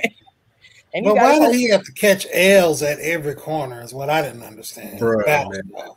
Come on, man. It's a name, man. You can't have a name like Battlestar and people and expect people to respect you. Like, what is a Battlestar? Like, get the fuck out of here, man. and his real first name was Lamar, so that's even worse. Lamar is like your mama, like And then he spell they Yeah. they, sp- they spell it L E M A R. I'm like, who spells Okay, it that well, way? I thought that was just a problem with the uh, closed caption because I was watching. I was like, "Why is his name Lemur?" But I guess that's not. A, I was like, R.I.P. and it felt like they kind of they were kind of priming us for this because when John got in the that skirmish with the Dora Milaje, he Skirmish? well, I mean, they like, that took beat, the foot off of him, but that at the end he was like, they weren't even super soldiers, and I'm like, you realizing that you like you kind of lame, ain't you? It's like, it's like damn, you suck, nigga. These four black women came in and gave you a little one two, sat you down. She was gonna take your shield, but they made her give it back, and now you heard about it. That oh, that was my thing. My thing, like when I was out, I watched it again, and I was like, does he take the serum if he doesn't spend that entire episode getting his ass whooped? Because like at the beginning, he got beat up by what's her face, old uh, light skinned girl with the red hair, knocked him through the wall. Then uh, he got yeah, he got beat up by the Dora Milaje. He's been getting his ass whooped this whole entire season, and I think like the Dora Milaje like literally like putting the shield through his or putting the spear through a shield to where he can't even pick it up, and then they just take it from him. I think like that was the moment where it's just like, It dog, was emasculated. Everybody is whooping my ass. Everybody. Like I can't catch a break. I have I haven't I haven't done any superhero shit yet. I haven't had a superhero moment. Like yeah, I'm I'm taking this shit, dog. Like I have to. I cuz apparently I I think there was like a moment of like self-doubt and reflection where it's just like dog, I'm not good enough for this job. I need something else to get me to the next level cuz I can't even beat these four black women, these four bald-headed black women they're over here beating the dog shit out of me in front of my homeboys. And like, you want me to save the world? I'm captain. I'm the guy you're gonna send out here? Nah, man. Yeah, he definitely called them Super the shit me, dog. Oh yeah, oh, oh hands down. all kind of slurs. He's like, You know what? You know what I didn't like though. To me, and this is at- just how, how we're raised being, you know, brothers. Nigga, if you got the serum and, and you're gonna ask me, should you take it? Let me know you got the serum because that way I could have been like, look, you go Hey, ahead and yeah, take it before we bust up in here. exactly. So I'm not getting my. I mean, he was just getting Tell him. beat up the entire time, and it was like, bruh, you, You got the to have serum. this? he No, let he's more on a dummy mission for real. That's what I thought it was. I thought he was going half and half it. He's like, yo, dog, Yeah, Like, hey, let's do this together, dog. You my you my battle star. Like, let's do this. Like, nah, you took the whole thing, dog. You needed all of it. I couldn't even get a taste. Hey, Dog. Like, what kind of partner is that? I can't take a Yeah, shot. Johnny Walker definitely went on Parler and said some very nasty things about those Wakanda women. And he was like, "Well, I have a black friend, so I can say these things." My one black friend doesn't have a problem with it. the one black guy I work with had no issues with this. He, he went from All Lives Matter to Black Lives Matter really fast. like, this man's got clapped. I was like, all right. They beat the dog shit out of that. like Battlestar was in the background getting manhandled. He already got captured, tied up, finally able to free himself, only to get his neck broke by a 14 year old. by a child. It- and it- She's like 13. She's supposed to be in sixth period. Instead, she broke your neck in front of the homies. so, Battlestar. so the thing is interesting too about the the whole dummy mission point is that earlier in the scene, and I think this is what Marcus said, where they kind of do the whole mirror thing with the characters, is that earlier in that scene when uh, Sam went in and talked to the girl, the what's that? What's that? That Disney movie that I never saw, the little red hair girl shooting arrows and shit. I was about to say Brave. Little Mermaid. Right? brave, yeah. the brave girl, he's like, "Yo, why are you gonna send your partner in there with a super soldier? You know, he needs backup." And essentially, he kind of did the same thing with his homeboy. It was like, "Yo, dog, like your man's out here naked, and you got the serum, and you let him die." And that's essentially what he said Bucky was gonna do to Sam. Like, you're gonna let your man go in there and die, and then he comes in and just like ruins the whole thing. Like, dog, like what are you doing? What is wrong with you? Like, I don't even think it's that he lacked like strength and the ability. He just doesn't make good decisions. Like he has no leadership leadership skills or management skills. Like dog, like all right, you might not have a super serum, but you can like have interpersonal communication skills. You got a dude right next to you with the vibranium arm and the super serum. Why don't we work something out, work something out together where we can make this work instead of you like, oh, we're gonna do it my way. I'm gonna march in here and watch my man's get his back blown out, and then chop somebody in half in 4K. Like, I, I didn't. Yeah, that was it. Like I said, it it seemed kind of hokey to me initially, but when they raised the shield and saw all that blood, I was like, oh shit, like Yeah, that's yeah, yeah. That was the moment. I was like, oh snap. And like I was watching uh I watched a YouTube channel called New Rockstars where they kind of break the episodes or whatever. Um, and he was saying like it maybe it mirrors the blood that we haven't seen on the Captain America shield. And I was like, I feel like that's like a meta, like a really deep explanation for it. It probably does exist, but I just think that on the on the surface, seeing blood for the first time on this Captain America shield, blood that doesn't belong to Steve Rogers, it belongs to like a civilian that was actively surrendering, um, was super jarring. And I'm interested to see how that footage comes back because, you know, First Avenger came out 10 plus years ago, and a, a character took a picture of Steve Rogers on the street, and it, it pops up in this show. Like, how does this footage of Johnny Walker come back in the future? I think there's only one more episode of this. No, Two. it's, it's, Two? it's, Wonder- it's, uh, it's six episodes. which I'm very. I hope this. I, I don't think they're gonna do one off. They got to do more than one season of this because it's been very well received. I And I'm also interested in how they wrap. it up. Like I feel like there's a lot more story to tell with two episodes. I'm wondering, like we still don't know who the power broker is. Like, do we figure that out? I think it's uh Shannon. That's not her name. Sharon. Um, we don't know who the Well, power broker is. We're still waiting on how this whole John Walker storyline. Like, does Is Isaiah? like a- Are they gonna sell the house? Are they gonna sell the boat? Like, Like, you going know. Well, they, they did they did like, mention hot still like they did mention that there there is a like an actual confirmed cameo for the next episode. Like it's not the WandaVision thing where where, where it's like, oh, Magneto's gonna be in it, Mephisto, who, whoever. Like there's actually like confirmed there's going to be a cameo in the next episode. So I'm curious to see how that is. I'm like I'm trying to think of like all the Marvel movies that are coming out. How does this one tie? Like this does not tie into Thor. It's not going to tie into Guardians of the Galaxy it's not going to tie into Black Widow because Black Widow was supposed to come out before this. So. Maybe, maybe Spider Man, maybe, but they have a lot of stuff going into that one. What's that? chain? uh, the Oh the shit! one with the Asian superhero. Oh, other edit. Jesus. geez. Good God! What?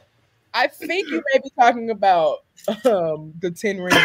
Uh, I know what show you're talking about, though. I know, I know, or the the movie. It's an that- Asian superhero that's getting a movie, and this is Yeah. they be in Southeast Asia. I Yeah, so- it, could be something there, especially with the power broker. If we never know who that person is, like if we never get answers to that, there could be some um some tie-in to the Ten Rings organization and the Mandarin and things like that. So maybe. That, that's what I think. I think it ties into. It has to. It, I think it's going to end on a cliffhanger that leads into the next movie.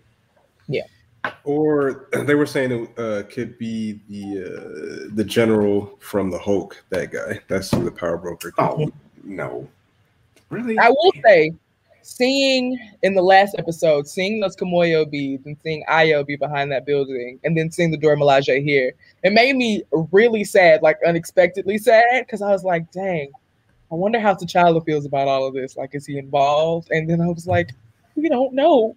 And we may never know because they're dead set on being like, uh, we're not going to recast recast him. Black Panther. And I'm like, why not? Recast him. Recast him. There's so many people that can do it. Recast him. I totally. I don't know if you recast him immediately. Like I'm not saying recast him for Black Panther 2. I think you know you wrap up that story there. But I do think there's no, a way. re- di- no, no one, nobody. I'm sorry. You can. Nobody wants to go to Black Panther two with no Black Panther. There's no Oh, Black well, Panther. I wish there was a way to exp- mm, but then it probably wouldn't work. But in my in a perfect world, there's a way to explain his absence and we learn more about Shuri. And then they take their time to recast another Black Panther because this is Black Panther's supposed to start filming a little later, a little later this year and come out in, next year in 2022.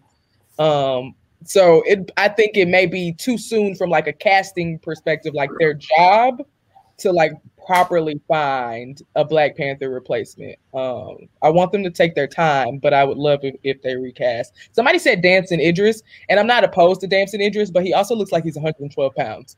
So Yeah, like he I was doesn't very, Panther. I was very surprised when I found out that man was like 30. I was like, what? yes, he looks 22.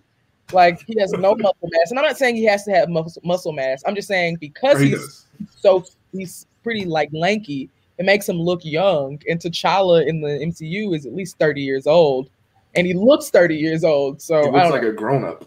yeah, I don't know if Damson Idris would carry the monarch, you know, role. But somebody else said Aldis Hodge, and I was like, I don't know what Aldis Hodge sounds like speaking wise, but he looks like a superhero. Also, I don't know how that works with him being in the DC property. So Yeah, Franklin Saint looks like a high schooler. So yeah, if this was like T'Challa in 1992, then maybe, but I don't think it would current definitely work for sure. He's got the T'Challa would work. So. If you're gonna do it, do it big. Give me, give me my man's uh, Trevante Rhodes stock. that Just, dude just is do massive. Trevante Rhodes. He looks like a superhero, but Trevante Do it Rhodes, big. I do not think he could carry off an action. That would be Hey man, let, hey, let him have his golds in there too, man. Hey, yeah. Wakanda Chopper. forever. Who is you, Sharon? Who is you, T'Challa? Who is you, T'Challa? Please, you. Anywho, uh, well, well I, I will say, like, uh, just based on the show, like the last, I think uh the last few episodes, I do like that they they go into to Bucky's past. Like Mhm. the very first episode, that kind of showed some of his past missions as a Winter Soldier, and then this episode they went back and kind of showed like because he you, you kind of do forget, like yeah, after uh Civil War, they did drop uh Bucky off at Wakanda for a little bit to get his shit together, and it's like, well, maybe hey, what did they do? How did they get him to normal? So it's like it's Great cool that they were able to to show that, and I guess I would ask everybody here: Do you do we think that Johnny Walker is going to get fired from his job as Captain America after what he did? I think he's he may get fired, but I don't think he's gonna go without an issue. I don't think that he would. He he seems too far gone. I think that any attempt to fire him would only set him off more. And with that super uh, super soldier serum, Lamar, um, he said he was like it. It just makes you more of who you already were. And I'm sure Johnny Walker was already an awful person. So trying to follow fire an awful person that has a super soldier serum is not going to go over well. Um, Mr. Savage, go ahead. Oh, go ahead. So uh, originally, I, I thought that the way this would end is that, of course, they're going to take back the shield by any means necessary. And then I was trying to think that due to the uh, the Isaiah was it Wilson, the whatever, the Black Captain America, I figured that once Sam realized that hey, there's a Black Captain America or a Black Super Soldier, that he could do. So I honestly don't think he thought as a black man he could play the role as Captain America because the times we're in, you know what I'm saying. But at this point, I think they're going to get the shield back. But I wanted initially after uh, Endgame for Bucky to become Captain America, which No. I feel, I feel like I feel like that's got to be the thing that happens. He's got the super soldier serum. He's he's essentially Captain America, dog. Like I think they can make that work. Bottom line is Johnny Walker's not keeping the shield. We know that. It's just a matter of who gets it at the end. You know what I'm saying? Like Sam was or Sam was like, yo, I didn't think I was ready for it. And Bucky's like, yo, we're taking the shield. So they're taking the shield. It's just like, who do you give it to? If you look at it from a standpoint of like for the future of the MCU, well, Sebastian Stan, I don't think he's that old. I know Sam is like in his or oh boy, he's in his 40s, 40-ish something. I don't know. It's it's tough. They're taking the shield. Whether anybody carries the mantle of Captain America is to be determined, but they're taking the shield, and he's getting fired. He's probably gonna die. So Johnny Walker, he's he's got. The only reason I say no to Bucky as uh, Captain America is because Bucky is still not okay. Like I, I feel like he's he still doesn't have a moment. He hasn't had a moment to be better. Like yeah, he's not under you know Hydra control, but Bucky still has his own things to work through. Um, to me, it feels obvious that they're trying to set up Sam as Captain America. Now, whether or not he ultimately takes the mantle, I don't know. Um, I don't know from a, just like an actor standpoint how long Anthony Mackie wants to be in the MCU. Um, but I don't know. I feel like, Hey, Ain't nobody throw him bags like that. Shit. according to Anthony Mackie, he's the best thing smoking. So I'm making a sandwich. But um, Make daddy a sandwich. So I don't know. I don't know. I just feel like I don't know that Bucky is ready. I also have a small gripe with this show that it still doesn't feel like it's focused on Falcon. It still feels like Bucky's therapy with you know appearances from Falcon every once in a while, a- appearances from Sam. Like we don't, we still don't have enough insight into Sam's home life. We've met his sister and his nephews twice, and they've interacted once on They're making they're making plates. They're trying to save the boat. You know what I'm saying? Like they're going through the black plates.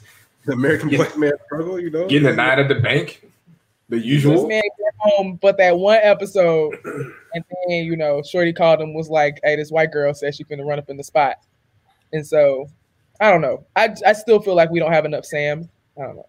Hopefully, we get more. I don't. Uh, Anthony Mackie's not my favorite person, but I do love Sam. So Adolphus, you, you, you think uh, Johnny Walker's gonna get fired? I don't necessarily know if he because and this is spoiler alert. I know that he's going to be U.S. agent, and then he may be a part of the next wave of the Avengers. and he's kind of more supposed to be like an anti-hero instead of just a straight up hero. He kind of gets justice by any means necessary. Um, the one thing that I do remember when I saw the previews for the show, I do remember seeing them with the shield back in their possession.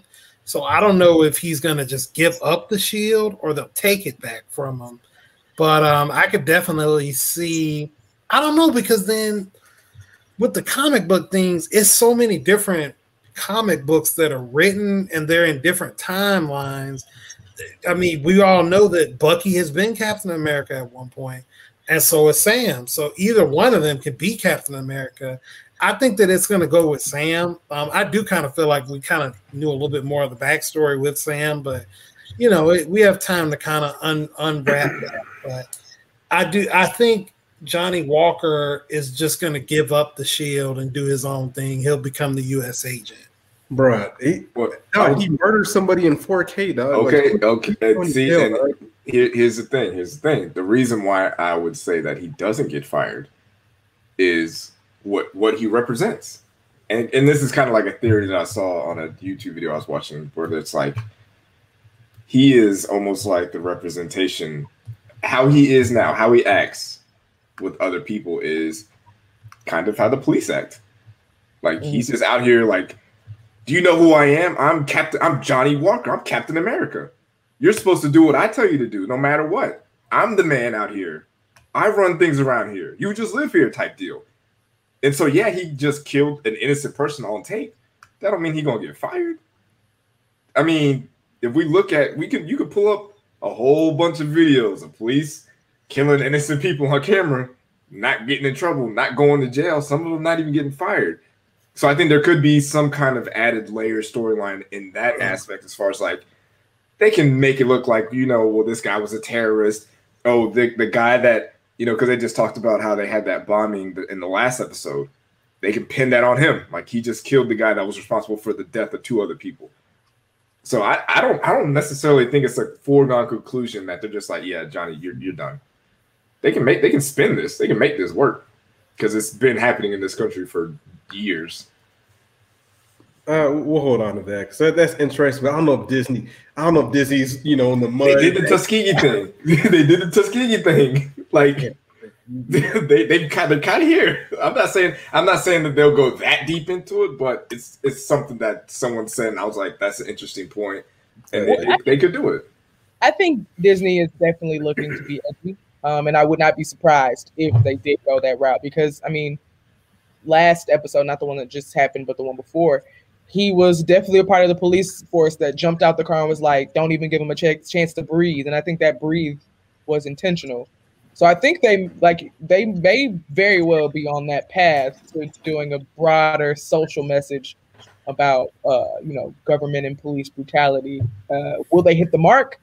It's Disney, so who knows how they sugarcoat it. But I think they're on that one, and I'm I'm interested to see if they go full force or if they pull some punches. Okay, we'll, we'll keep an eye on that. I know real quick because Adolphus has to see this, and I want him to watch the show. But uh, Rev, have you seen uh, watched Invincible? I love Invincible. Yes, Okay, yeah. So we'll we'll let Adolphus. You need to watch the show. Like this shit is it is pretty good. From, from somebody who watched a lot of anime, uh, this is pretty good. The animation I feel is getting better. Omni Man is awful. Omni Man is- He's an awful. He's an awful husband. He's an awful hero. He's an awful person. Is this considered an anime or is it just a cartoon? No, no, no. It's a cartoon. I'm just saying, like, Okay, because and the animation in anime is way better. This is like they they put no It looks detail. like the it. old GI Joe cartoons, which came on Yeah. ABC in the middle of the night. I was like, this is basically Invincible but lame. Yeah, they don't. I, I was watching uh, Jujutsu Kaisen today. They put no effort into the animation with this shit. It's just like, oh, let's draw some shit, whatever. There's a lot more detail in anime. But anywho, yeah. Um, what I would say to, I guess Rev's point about broad social messaging, to not spoil anything, but there's there's a lot of um, diversity in this show. Like they're they're definitely for people not paying attention, they hit pretty much everything with this. Um, even with just like background characters, like again, the main character, he's mixed. He's like an Asian mix. His dad's white. His dad is white. His mom's Asian. Um, he's got a black girlfriend. You know what I'm saying? Um, the other couple, uh, they were interracial.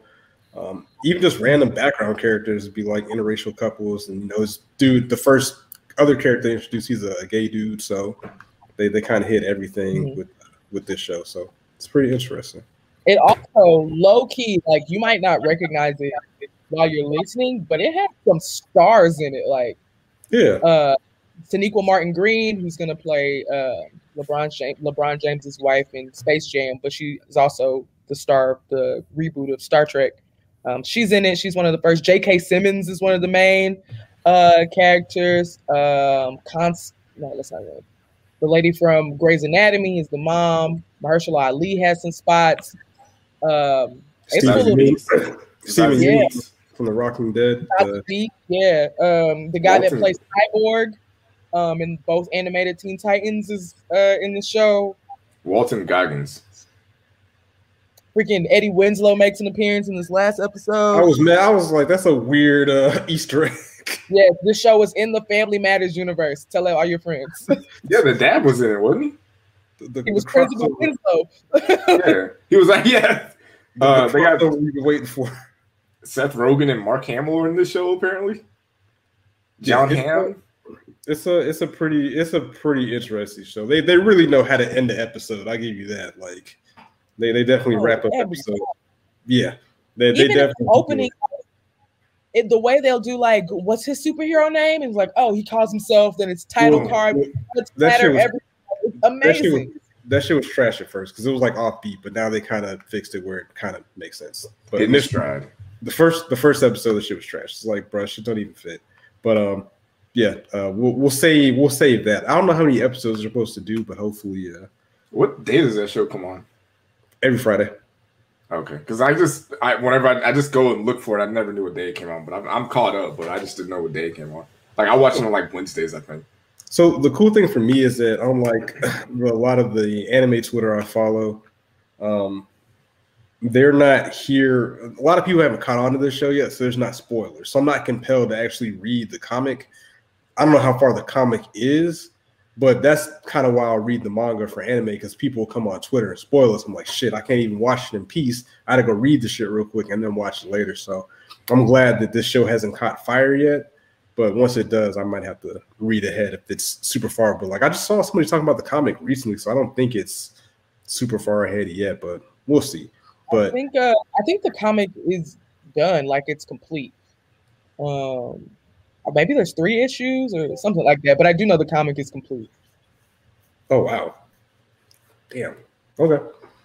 Well, we'll definitely jump on that. Uh, I know Marcus wanted to talk Will Smith versus Eddie Murphy. I saw Will Smith versus Jamie Foxx in the timeline. I didn't see the Will Smith Eddie Murphy thing, so kind of let the people know what that's about real quick. Oh yeah, I mean, it, I think the Will Smith versus Jamie Foxx thing has been a thing for a couple years now, but I think it's pretty obvious that Jamie Foxx is clearly the more talented actor between the two. So I thought that uh, a more fair comparison would have been like Eddie Murphy versus Will Smith, and I think if you look at some of the things that Eddie Murphy has done, it's not out of the realm to be like, yeah, Eddie Murphy is a better actor than Will Smith. Like Will Smith is has more longevity as an actor, but Eddie Murphy is just as good. Like I think a younger Eddie Murphy could pull off those action movies that Will Smith did when he was younger. Like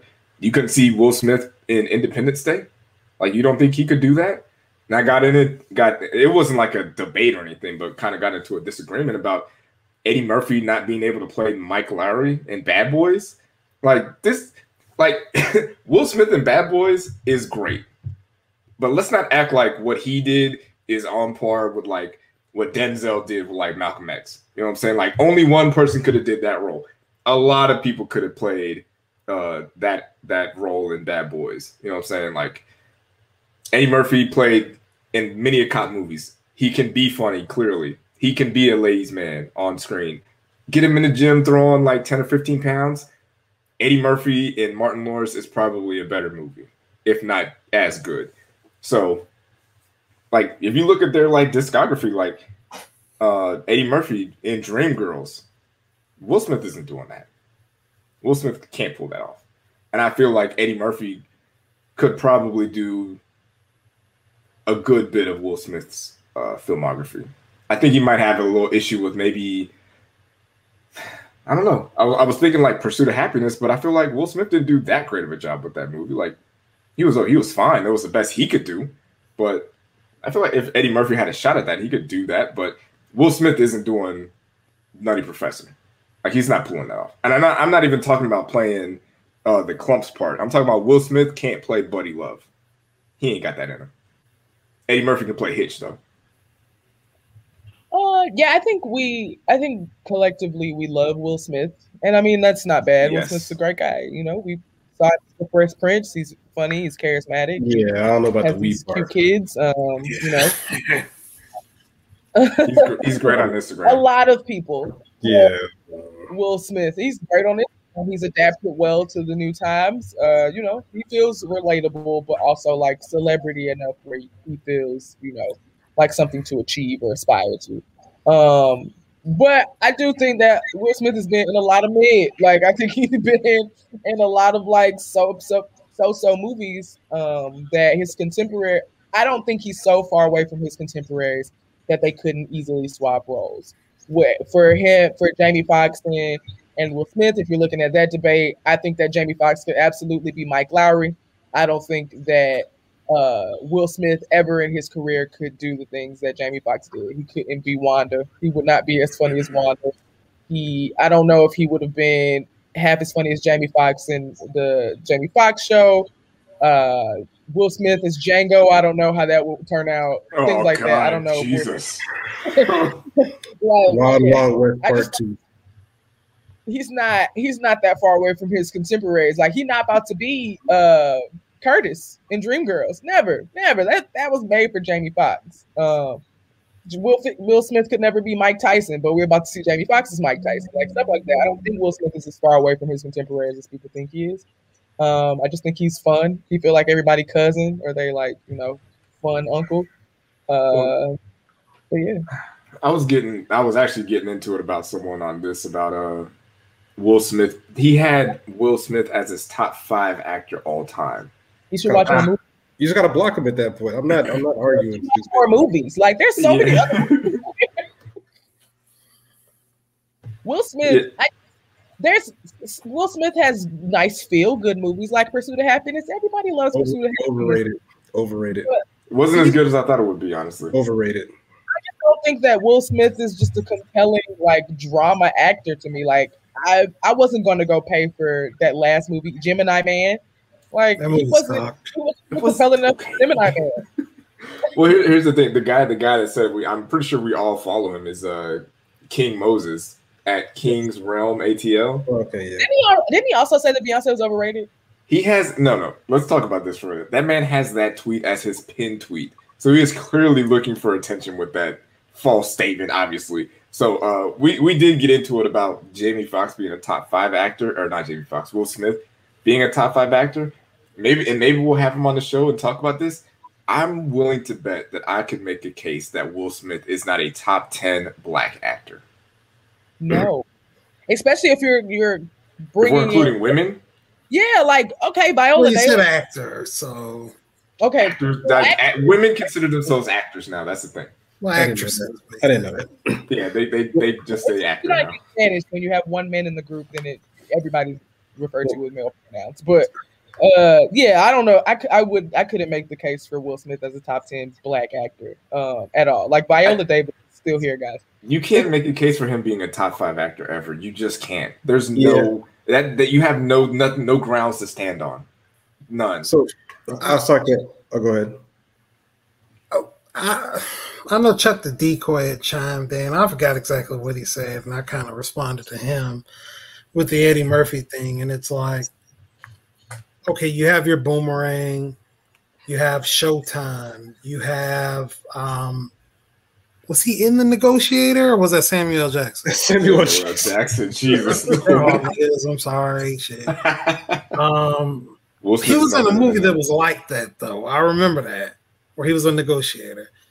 Um, Mr. Church, which was also a very good movie. Nothing funny about it. I mean, I'm sorry, wait. He did a good job acting in the movie. The movie was actually absurd that we have this black man in the 70s serving these white people and cooking for them, but that's another subject.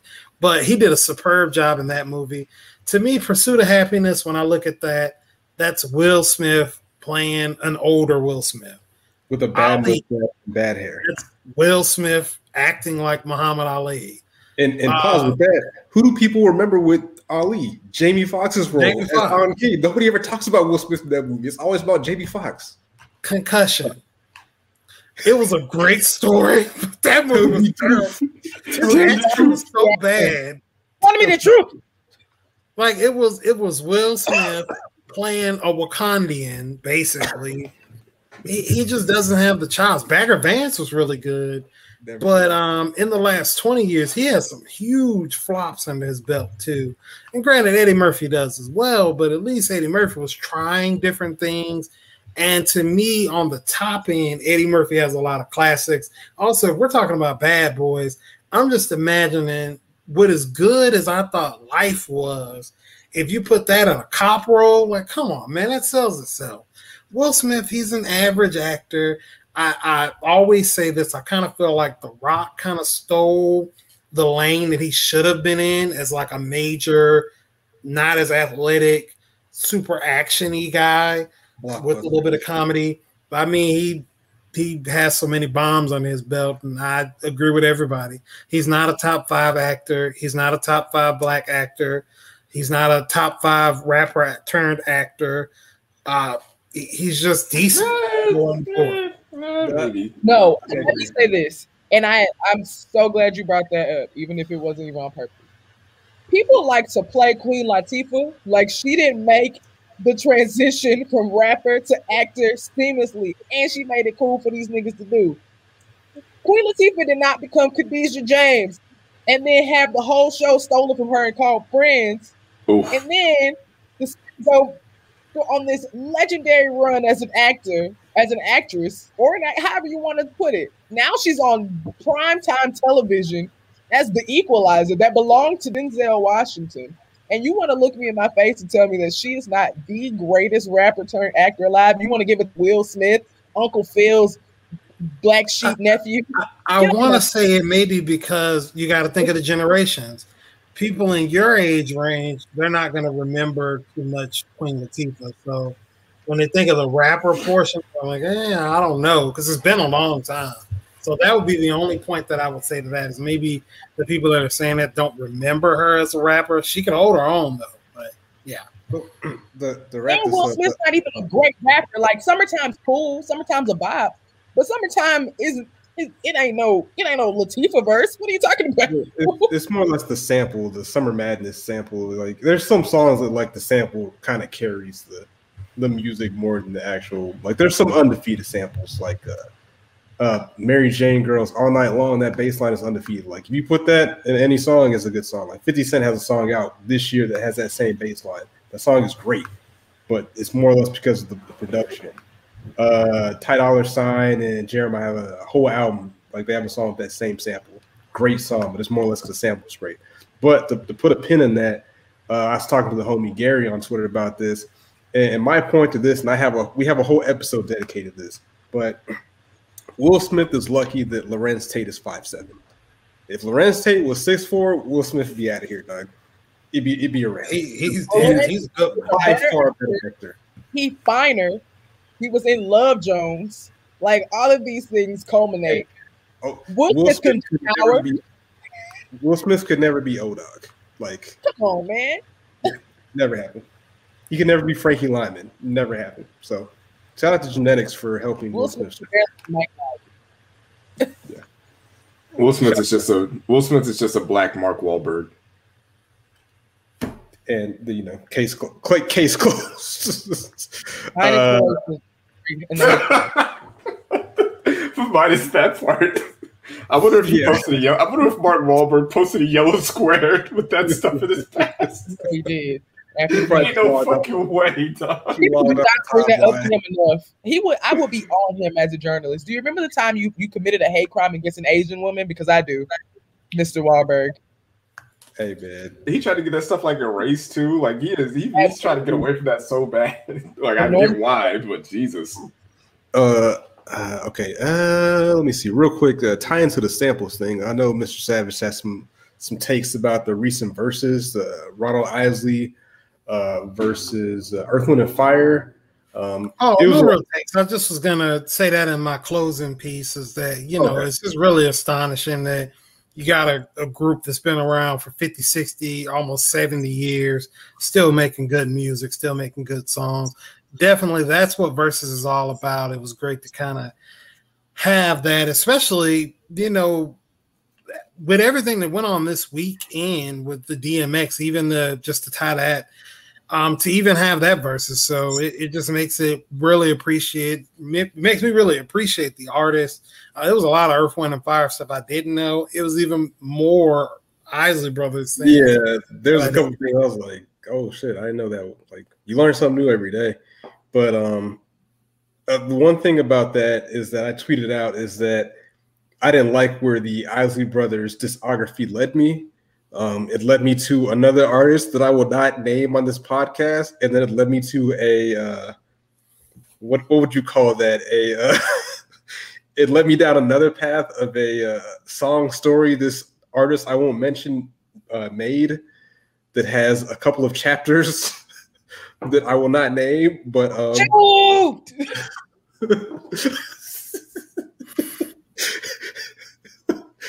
I put up a Beretta. yeah, that's the greatest. I put up my Beretta. Yo, I, yo, I Bro, working at was summer of my life. I won't say that nasty nigga's name, but let me tell you, that summer was the best summer of my life.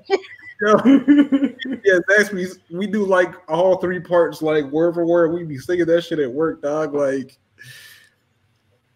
now, again, after about part five, then it started getting a little silly. But like the first chapter, the first like three chapters were like that. That was historic. That was a one uh, quality music from the the gentleman that will not be named on this podcast. Um, and then I found myself listening to that remix of that song we discussed two episodes ago. I was like, damn, this is a good song, man. But damn, damn, yeah. Uh, the so and yeah, yeah. Shout out to Ronald Isley for taking me down a dark path on a title. So Shout and out also- niece, or is it his great niece? I think it's his niece, Alex Isley. She makes some phenomenal music. If you're looking for somebody to listen to, listen to Miss Alex Isley. I did listen to, to her project, I guess, from 2017. I guess she hasn't put out any, she put out a song with Lucky Daye that was really good, but I listened to her old stuff. I was like, okay. I see it runs in the family. She's really good. I like. Phenomenal music. She plays the piano. I think she may play a little guitar too, but either way, it doesn't matter. She could just show up with that voice and be a okay. they need to do like a canceled versus bracket with the people we can't talk about, so we can just put pit them against each other, or people that we shouldn't talk about that like should be in that same level. Like Aerosmith should definitely be in the canceled section of verses because they've done some. Well, Steven Tyler's done some problematic stuff. You do do your googles.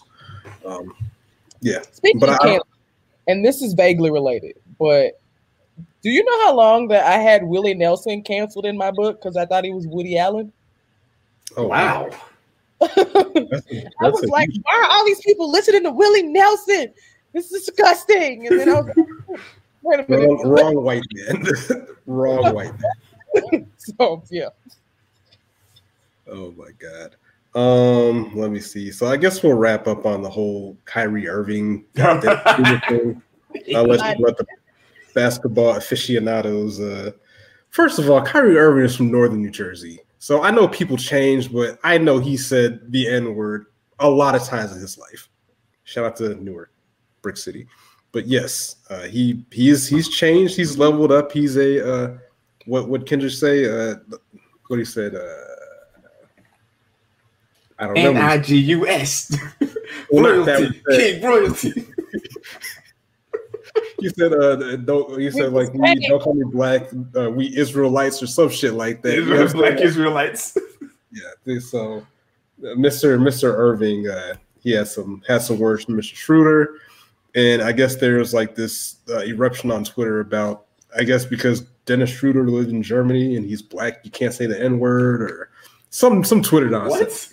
What? What what are y'all's takes? Because I it, this chick, I didn't know that was the thing that was going on out there. Yeah, I saw I saw the video and apparently like Kyrie was like, "Don't call me nigga. You don't know me like that." Like, I, So I don't you're if saying- there's so you're saying if I know you like that, that I yeah. If you like, if you know me, you can call me that. But because I don't know you like that, like he's not like if Steph Curry call him a nigga, he ain't doing all that. Because Steph Curry busts his ass on the court too. Like Dennis Schroeder is an okay player, but he's not on that level. Like if Russell Westbrook says that to him, you think Kyrie Irving doing all this nonsense? Yeah. No, because Kyrie Irving or Russell Westbrook will bust his ass too, uh, inefficiently, but will still try. He's Russell Westbrook is a, a large man, and he is Yeah, and always Uh, angry. gang affiliated. Like we don't talk about it so much. allegedly, allegedly, allegedly. Hey, his 2020 triple double. That nigga's no stranger to a flag or two. So they, they tried to ask. They was like, "Hey, what's that mean?" He was like, "Nah." The people that know know what it means. They was like, "Nah, we're not getting into this." But uh, Kyrie Irving, uh, after the game where he was, uh, they had they got he got ejected. He says the N word is a derogatory racial slur. It will never be a term of endearment, reclaimed, flipped. Never forget its foul and true history. Throw that N word out the window right alongside all those other racist words used to describe my people. We are not slaves or ends. Nigga, please. Get Hey. the fuck out of here, dog. He, he has he was trying to create uh nigga, no. That's this is my favorite uh this is my favorite part of the black man ascension or just like the black people ascension like when black people get to the point where they're like i am not a nigga my sister. We are like that's get to that we came we were brought to this land. Oh we were forced into this land to pick like come on bro like you my nigga and that's fine. And i don't mind black people who like i'm not you know you don't i don't use nigga whatever whatever. But i don't know like Kyrie Irving has been on this weird like third eye journey that's I think it's a lot more comical than he maybe intended it to be. Like it is very funny considering that Kyrie Irving we met as the first pick of the draft coming out of 11 games at Duke University. Like this new Kyrie Irving, while I respect it, be the person that you want to be. I I think it's a lot more comical than he maybe wants it to. Well, he thinks he's kind of Definitely deeper a than flat earther he- a he's- nigga. he's making it deeper than what it has to be. Like all this didn't need to come from that little dust up with Dennis Schroeder. Like we didn't need this tweet. And I, I'm trying. I'm trying to figure out how ESPN or any sports media outlet is going to talk about this. Like, They're not. like They're it- uh, they're gonna they're- like. I feel like they're gonna bring it up, but like, who do you talk to about this tweet particularly? You And want tonight Steven? we want Dr. Nobody on to tell us the history of nigga. Yeah, this is like. I mean, no. This is hey, this is a per- perfect opportunity. Bring Dr. Umar to ESPN. But like, you want Stephen A. To, you want Stephen A. to break down this tweet? Like, obviously, Bomani Jones could do it, but I don't feel like this is even worth him talking about because like we're not we're not getting rid of the N word, like especially in sports. Like, I've never heard anybody get a tech called on them for saying nigga on the court, like ever. Like they've they've eradicated like the gay slurs, like you can't call anybody the F word or anything like that. You'll get attacked for that. But like, you mean to tell me like the NBA is going to tell these black people how to talk to each other? Like you you're, They you're telling me to the NFL though. They Huh? tried. They said at one point they said they were going to give people penalties in the NFL for saying it, but I Yeah. haven't seen it. yeah, I was about to Just like say I that. haven't seen the- that just I haven't seen the lowering the helmet penalty that people were all up in a roar about years ago. But Yeah, they're gonna get they're they're not going to do that. Like you're not going to have all these white owners telling these black players in this multi, mostly black league that they can't say nigga on the court. Like you you you mean to tell me, Mr. White Man, that I can't say this word that I've been saying since I was a kid? Because it makes you uncomfortable? remember the whole thing because they always say, "Wait a minute, how can you say it but I can't say it?" Too? Because of the history of the word. like because of the history, like and then it's almost worse the the idea that you come down here and you're like, well, w- even though we created this word to bring you down and now you've taken more control over it, we're gonna make it so now you can't say it. Because if I can't say it, no one should be able to say it. Like, that's not my dick, dog. Like, I get it. Like, if you're like on TV, you know what I'm saying? Or or if you're the weatherman, you can't be like, hey dog, it's gonna be 70 degrees outside, my nigga. Like you can't do that.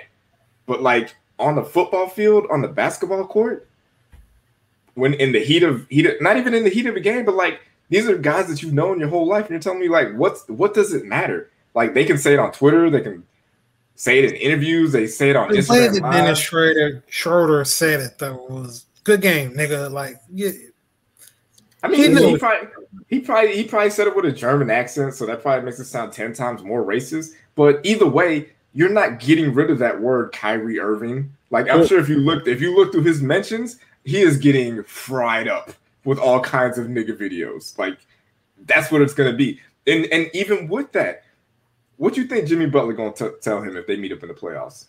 What you think? Kev- not Kevin Durant, but good uh, game, brother. like Joel and Embiid, what do you think he gonna say when he blocks Kyrie's shot? Nice shot, little nigga. Like all he's gonna get this all day now. Because now you've shown something bothers you.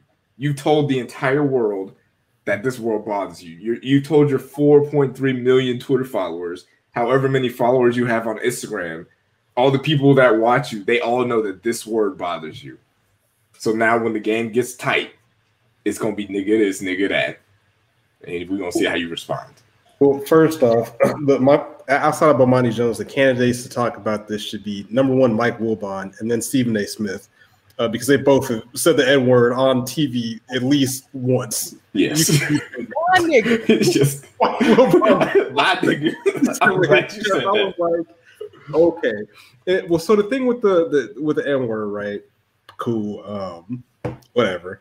Like, y- y- so shout out to uh, Andrew Solomon. He's he's like, yo, why do we say the N word so much? I'm like, probably because rap music, but um, you know, white people invented the N word. Yeah, they invented the N word with the ER, but we, you know, we kind of repurpose it, kind of like how we had to do with, you know, the the worst parts of food that they gave us as slaves. You know, you had to repurpose it and make it something that's your own. I get that the root of it is bad, kind of like with the food, but uh, you could look at it like this: if you look at the history of the American flag and what it stood for, America just roll with it and repurpose it to be the symbol of patriotism for all people, even though it doesn't represent everybody that you know lives under that flag. If that makes sense, you know what I'm saying? So to say that again, it sounds bad to say we can't repurpose it, make it our own. It's it's kind of talking. It's disingenuous. Like there's clearly American flags to be at all these KKK and MAGA and insurrections and shit like that. But that's still the the flag that our kids have to stand up and well, not my kids. I don't have kids, but people's kids have to say the national anthem to every day and pledge allegiance to this flag that doesn't treat everybody equal, like the Constitution says it should. So if black people want to say the N word, then I mean that's that's small fries. If it bothers them, I mean it is what it is. But I mean, as a whole, I mean I respect you if you don't say it, but like Marcus said, it ain't it ain't it ain't going nowhere, dog. Like And then this and, sale. and then this kind of ties back to uh, Falcon and the Winter Soldier when he called his sister, or when the old girl called his sister. He was like, you know, whatever about the shield, and he was like, I don't, I don't care. That flag doesn't care about me. Why would I care about this country's mascot? You know what I'm saying? Like, that's where we're at. Like, black people, we're gonna do what we want to do. We're gonna do our thing. Like, whatever. I think that Kyrie could have maybe gotten his point across without the Twitter post. Because I mean, why is he telling us? You know, like we don't. We, his Twitter followers aren't to meet him and dap him up and say, "What's up, man?" They might, but the message that he was trying to send would have been much more. It would have been better served for whatever NBA group chat there is, um, and tried to keep that in house as much. Because you're right. Now that people know, fans specifically know that this word offends you, what is the first thing that trolls do? They go for your weak spot. He about to have so many niggas outside of just regular racist niggas come into come into war him. He's about to get this over and over again, and it's gonna overshadow the message that he maybe was intending to send. Um, so I don't know. I feel like this much would have been much better served um, internally with you know a group, the group of people with Dennis Schroeder himself, maybe. But I don't Yeah, think talk to him after the game. yes, Twitter's not the place for nuance and introspective conversations and new ideas. Twitter is for laughs, and that's what you got when you post it. on Twitter. And my thing is, is like if you're if you're a black person and you don't want to be called the N word, I'm cool with that. Like I'm not I'm not gonna do that. But if you're a black person I don't like and I don't respect, and you tell me, oh, I don't like being called the N word, guess what, nigga? You a nigga for the rest of your life. Okay, so since Marcus has kids, Andrew posed the question: Do you want your kids using the word? If they want to. Yeah, I mean, and again, I, and again, I, we like we follow each other on Twitter. Like, I don't, I don't want you to think we're being dismissive, but it's kind of like, well, that that I mean, because my my parents have actually asked me that. They're like, hey, how do you feel about? Because I think they actually did say it at school one time. so, I mean, it's, it's it's I'm not I'm not just gonna like raise them and not even like talk about it, but like, hey, you know what? This is where this word came from. It from racist people, racist white people. They called us this to bring us down. Uh, now it's a word and it's it's, an, it's a term of endearment that we use amongst each other that you know that we use to kind of you know acknowledge each other, whatever. But this is also a word that you cannot use at school.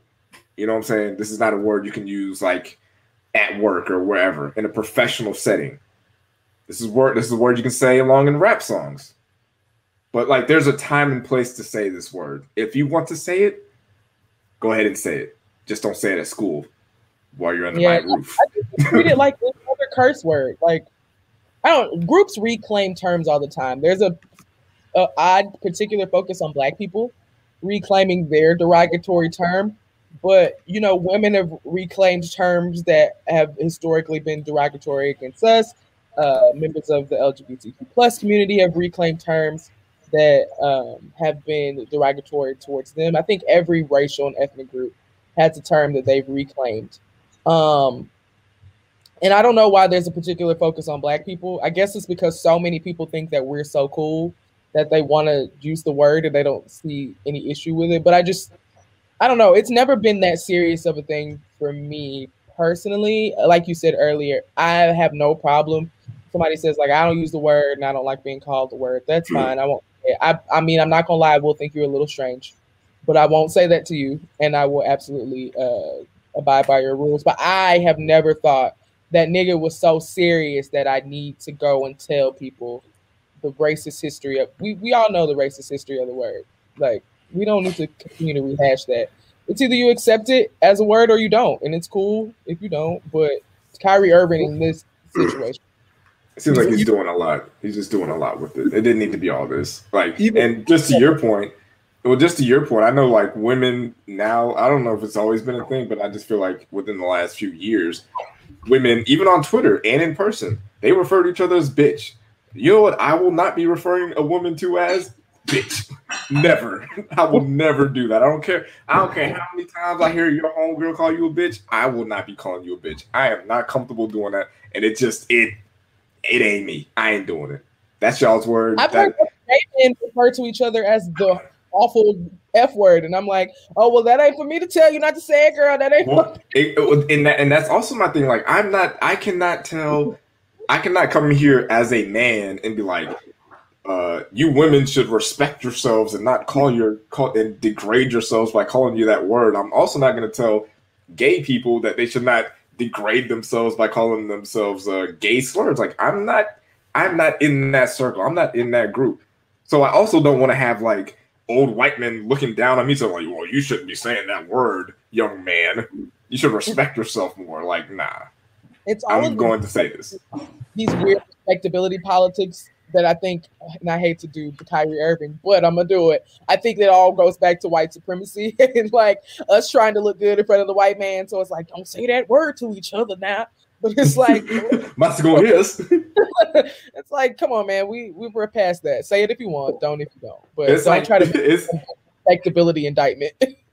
it's like you think that uh, if you get pulled over, hey, you say nigga, no, all right, you're straight. You move along, sir. Oh, you say nigga step out the car. Out You know what I'm saying?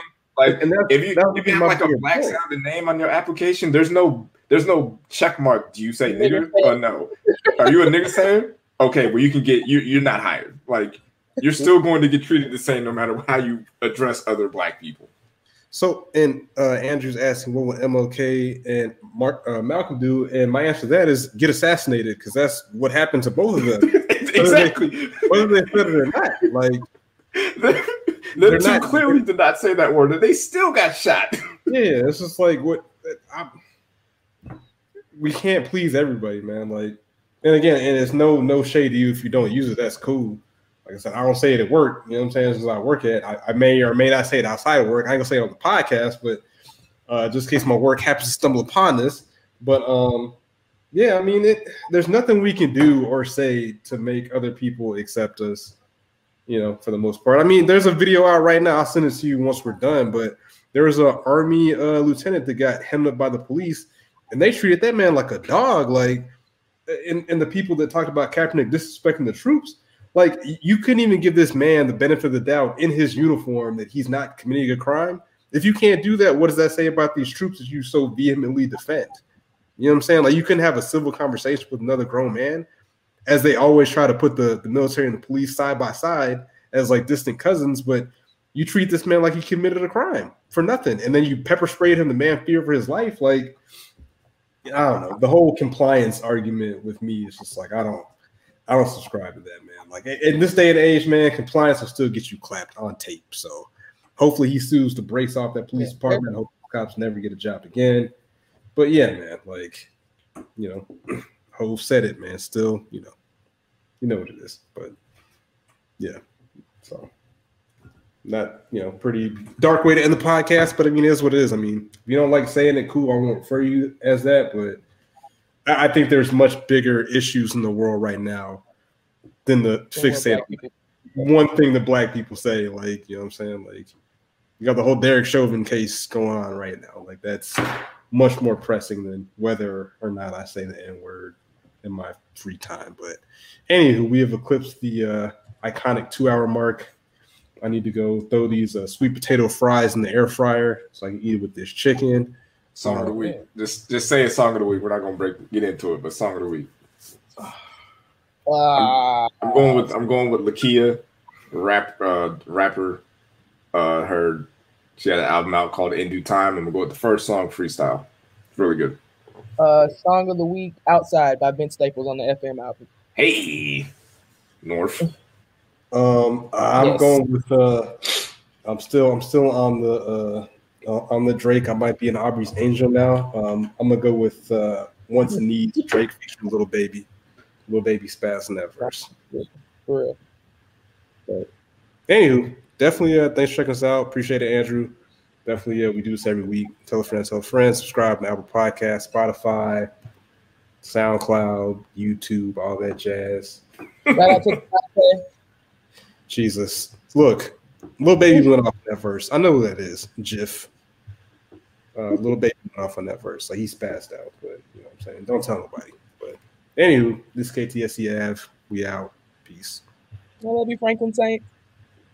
Still haven't watched that show. You should watch that show. Uh, it's on the list. I mean, I'm watching. I'm watching Invincible. Um, yeah, I'm watching other shit. I get to it eventually. Well, another show that I, I'm watching right now, um, if we're still live, is uh I know. okay. uh Better Call Saul. If you're in the Breaking Bad, I Better started. Call it. Saul is like a leg- it's a legit good show. I still I have to watch. started. I stopped watching it. I. I. Uh, I don't know. Uh, It's good. Like it, it- I think it's really good. It's really good. Apparently, Shameless is finally about to end. I quit on that show too. Oh, I definitely quit on that show a long time ago. I was like, I can't. Like, how is this white man still alive? Like, you haven't had a heart attack yet? White privilege. That's white. That's white. privilege. You found me arm. Yeah. Um. That's. Uh, I don't think on the show. Uh, yeah, as I said, watching Jujutsu Kaisen, Invincible. Even though I've already like read past where the show goes, but oh, Attack on Titan final finally finished the. Uh, Oh, Jesus. manga. Get that show out of Yeah. here. Yeah, Get man, that show the fuck out of here, man. I'm tired of That- that shit. You meet the last season. Is Okay. really good. So, so we can all agree, like, all the fight scenes in Falcon and Winter Soldier are really good, right? Like, we all agree with that. The action in it's pretty good. For the most Yeah, Marvel. It's all. It's. It's like movie quality. I would say. Okay, so with that being said, how are people not excited for Black Widow? How am I the only one that wants to see this movie still? Because it's going to be that for two hours. She's dead. I don't care about dead people. They know she's not coming back. So, like, what are the stakes in this video? Unless, unless they are going to explain this in a way that because I think in a in the trailer for Black Widow they're doing some face swappy stuff. So if they can explain that if this if uh Natasha is not the one that died in Vormir, it was somebody else, maybe. But I also think people aren't excited because the movie was supposed to come out last year. Am I really The supposed to is down. about Natasha Romanoff for a year when I didn't care about her for 10 years? It's the buzz. The, the buzz has gone away. It was supposed to come out before these Disney Plus shows. It was supposed to come out Before right all of them. uh, Homecoming or before Homecoming, one of the two. So I Um, mean, so- I'm I'm still excited. See. I still want to see it. Um, I think it'll be really. I, I think it could be really good if it if it can tie into some movie. It has to tie into. some- It can't be just a standalone movie. But if it ties into anything going further, or even from the past, I think it'll be really good. I- and- and- I won't say that I'm not excited for it, but I'm not like on my you know on pins and needles waiting for the next trailer or anything. Uh, I'm more excited for like Multiverse of Madness or like Oh yeah, yeah. I mean, Eternal stuff like that. I'm gonna watch it when it comes like when it comes to Disney Plus. It's just like it's not nothing I'm gonna like plan my day around. It's like shit. All right, I got something to do. All right, nothing to do. Bet I'll get to it. I don't want to play Call of Duty or fucking Demon Souls. Let me fire up the old PS5 and uh, watch uh, this white woman. I'm sorry, this multiracial actress. Hold. Exactly. It's all All right. she can be whatever she wants to be. Okay. of course. Hey, man. But anywho, I'm leaving for real. I gotta cook these this air fryer. I gotta get jumped up. All right, y'all. Peace. Bye. Uh, Every now and again, you might need a little extra mm in your love life. Spice things up tonight by shopping at adamandeve.com with a vast array of toys, lingerie, and things to keep you coming. Don't forget to use KTSE at the checkout for free gifts to make your night just a little more spicy.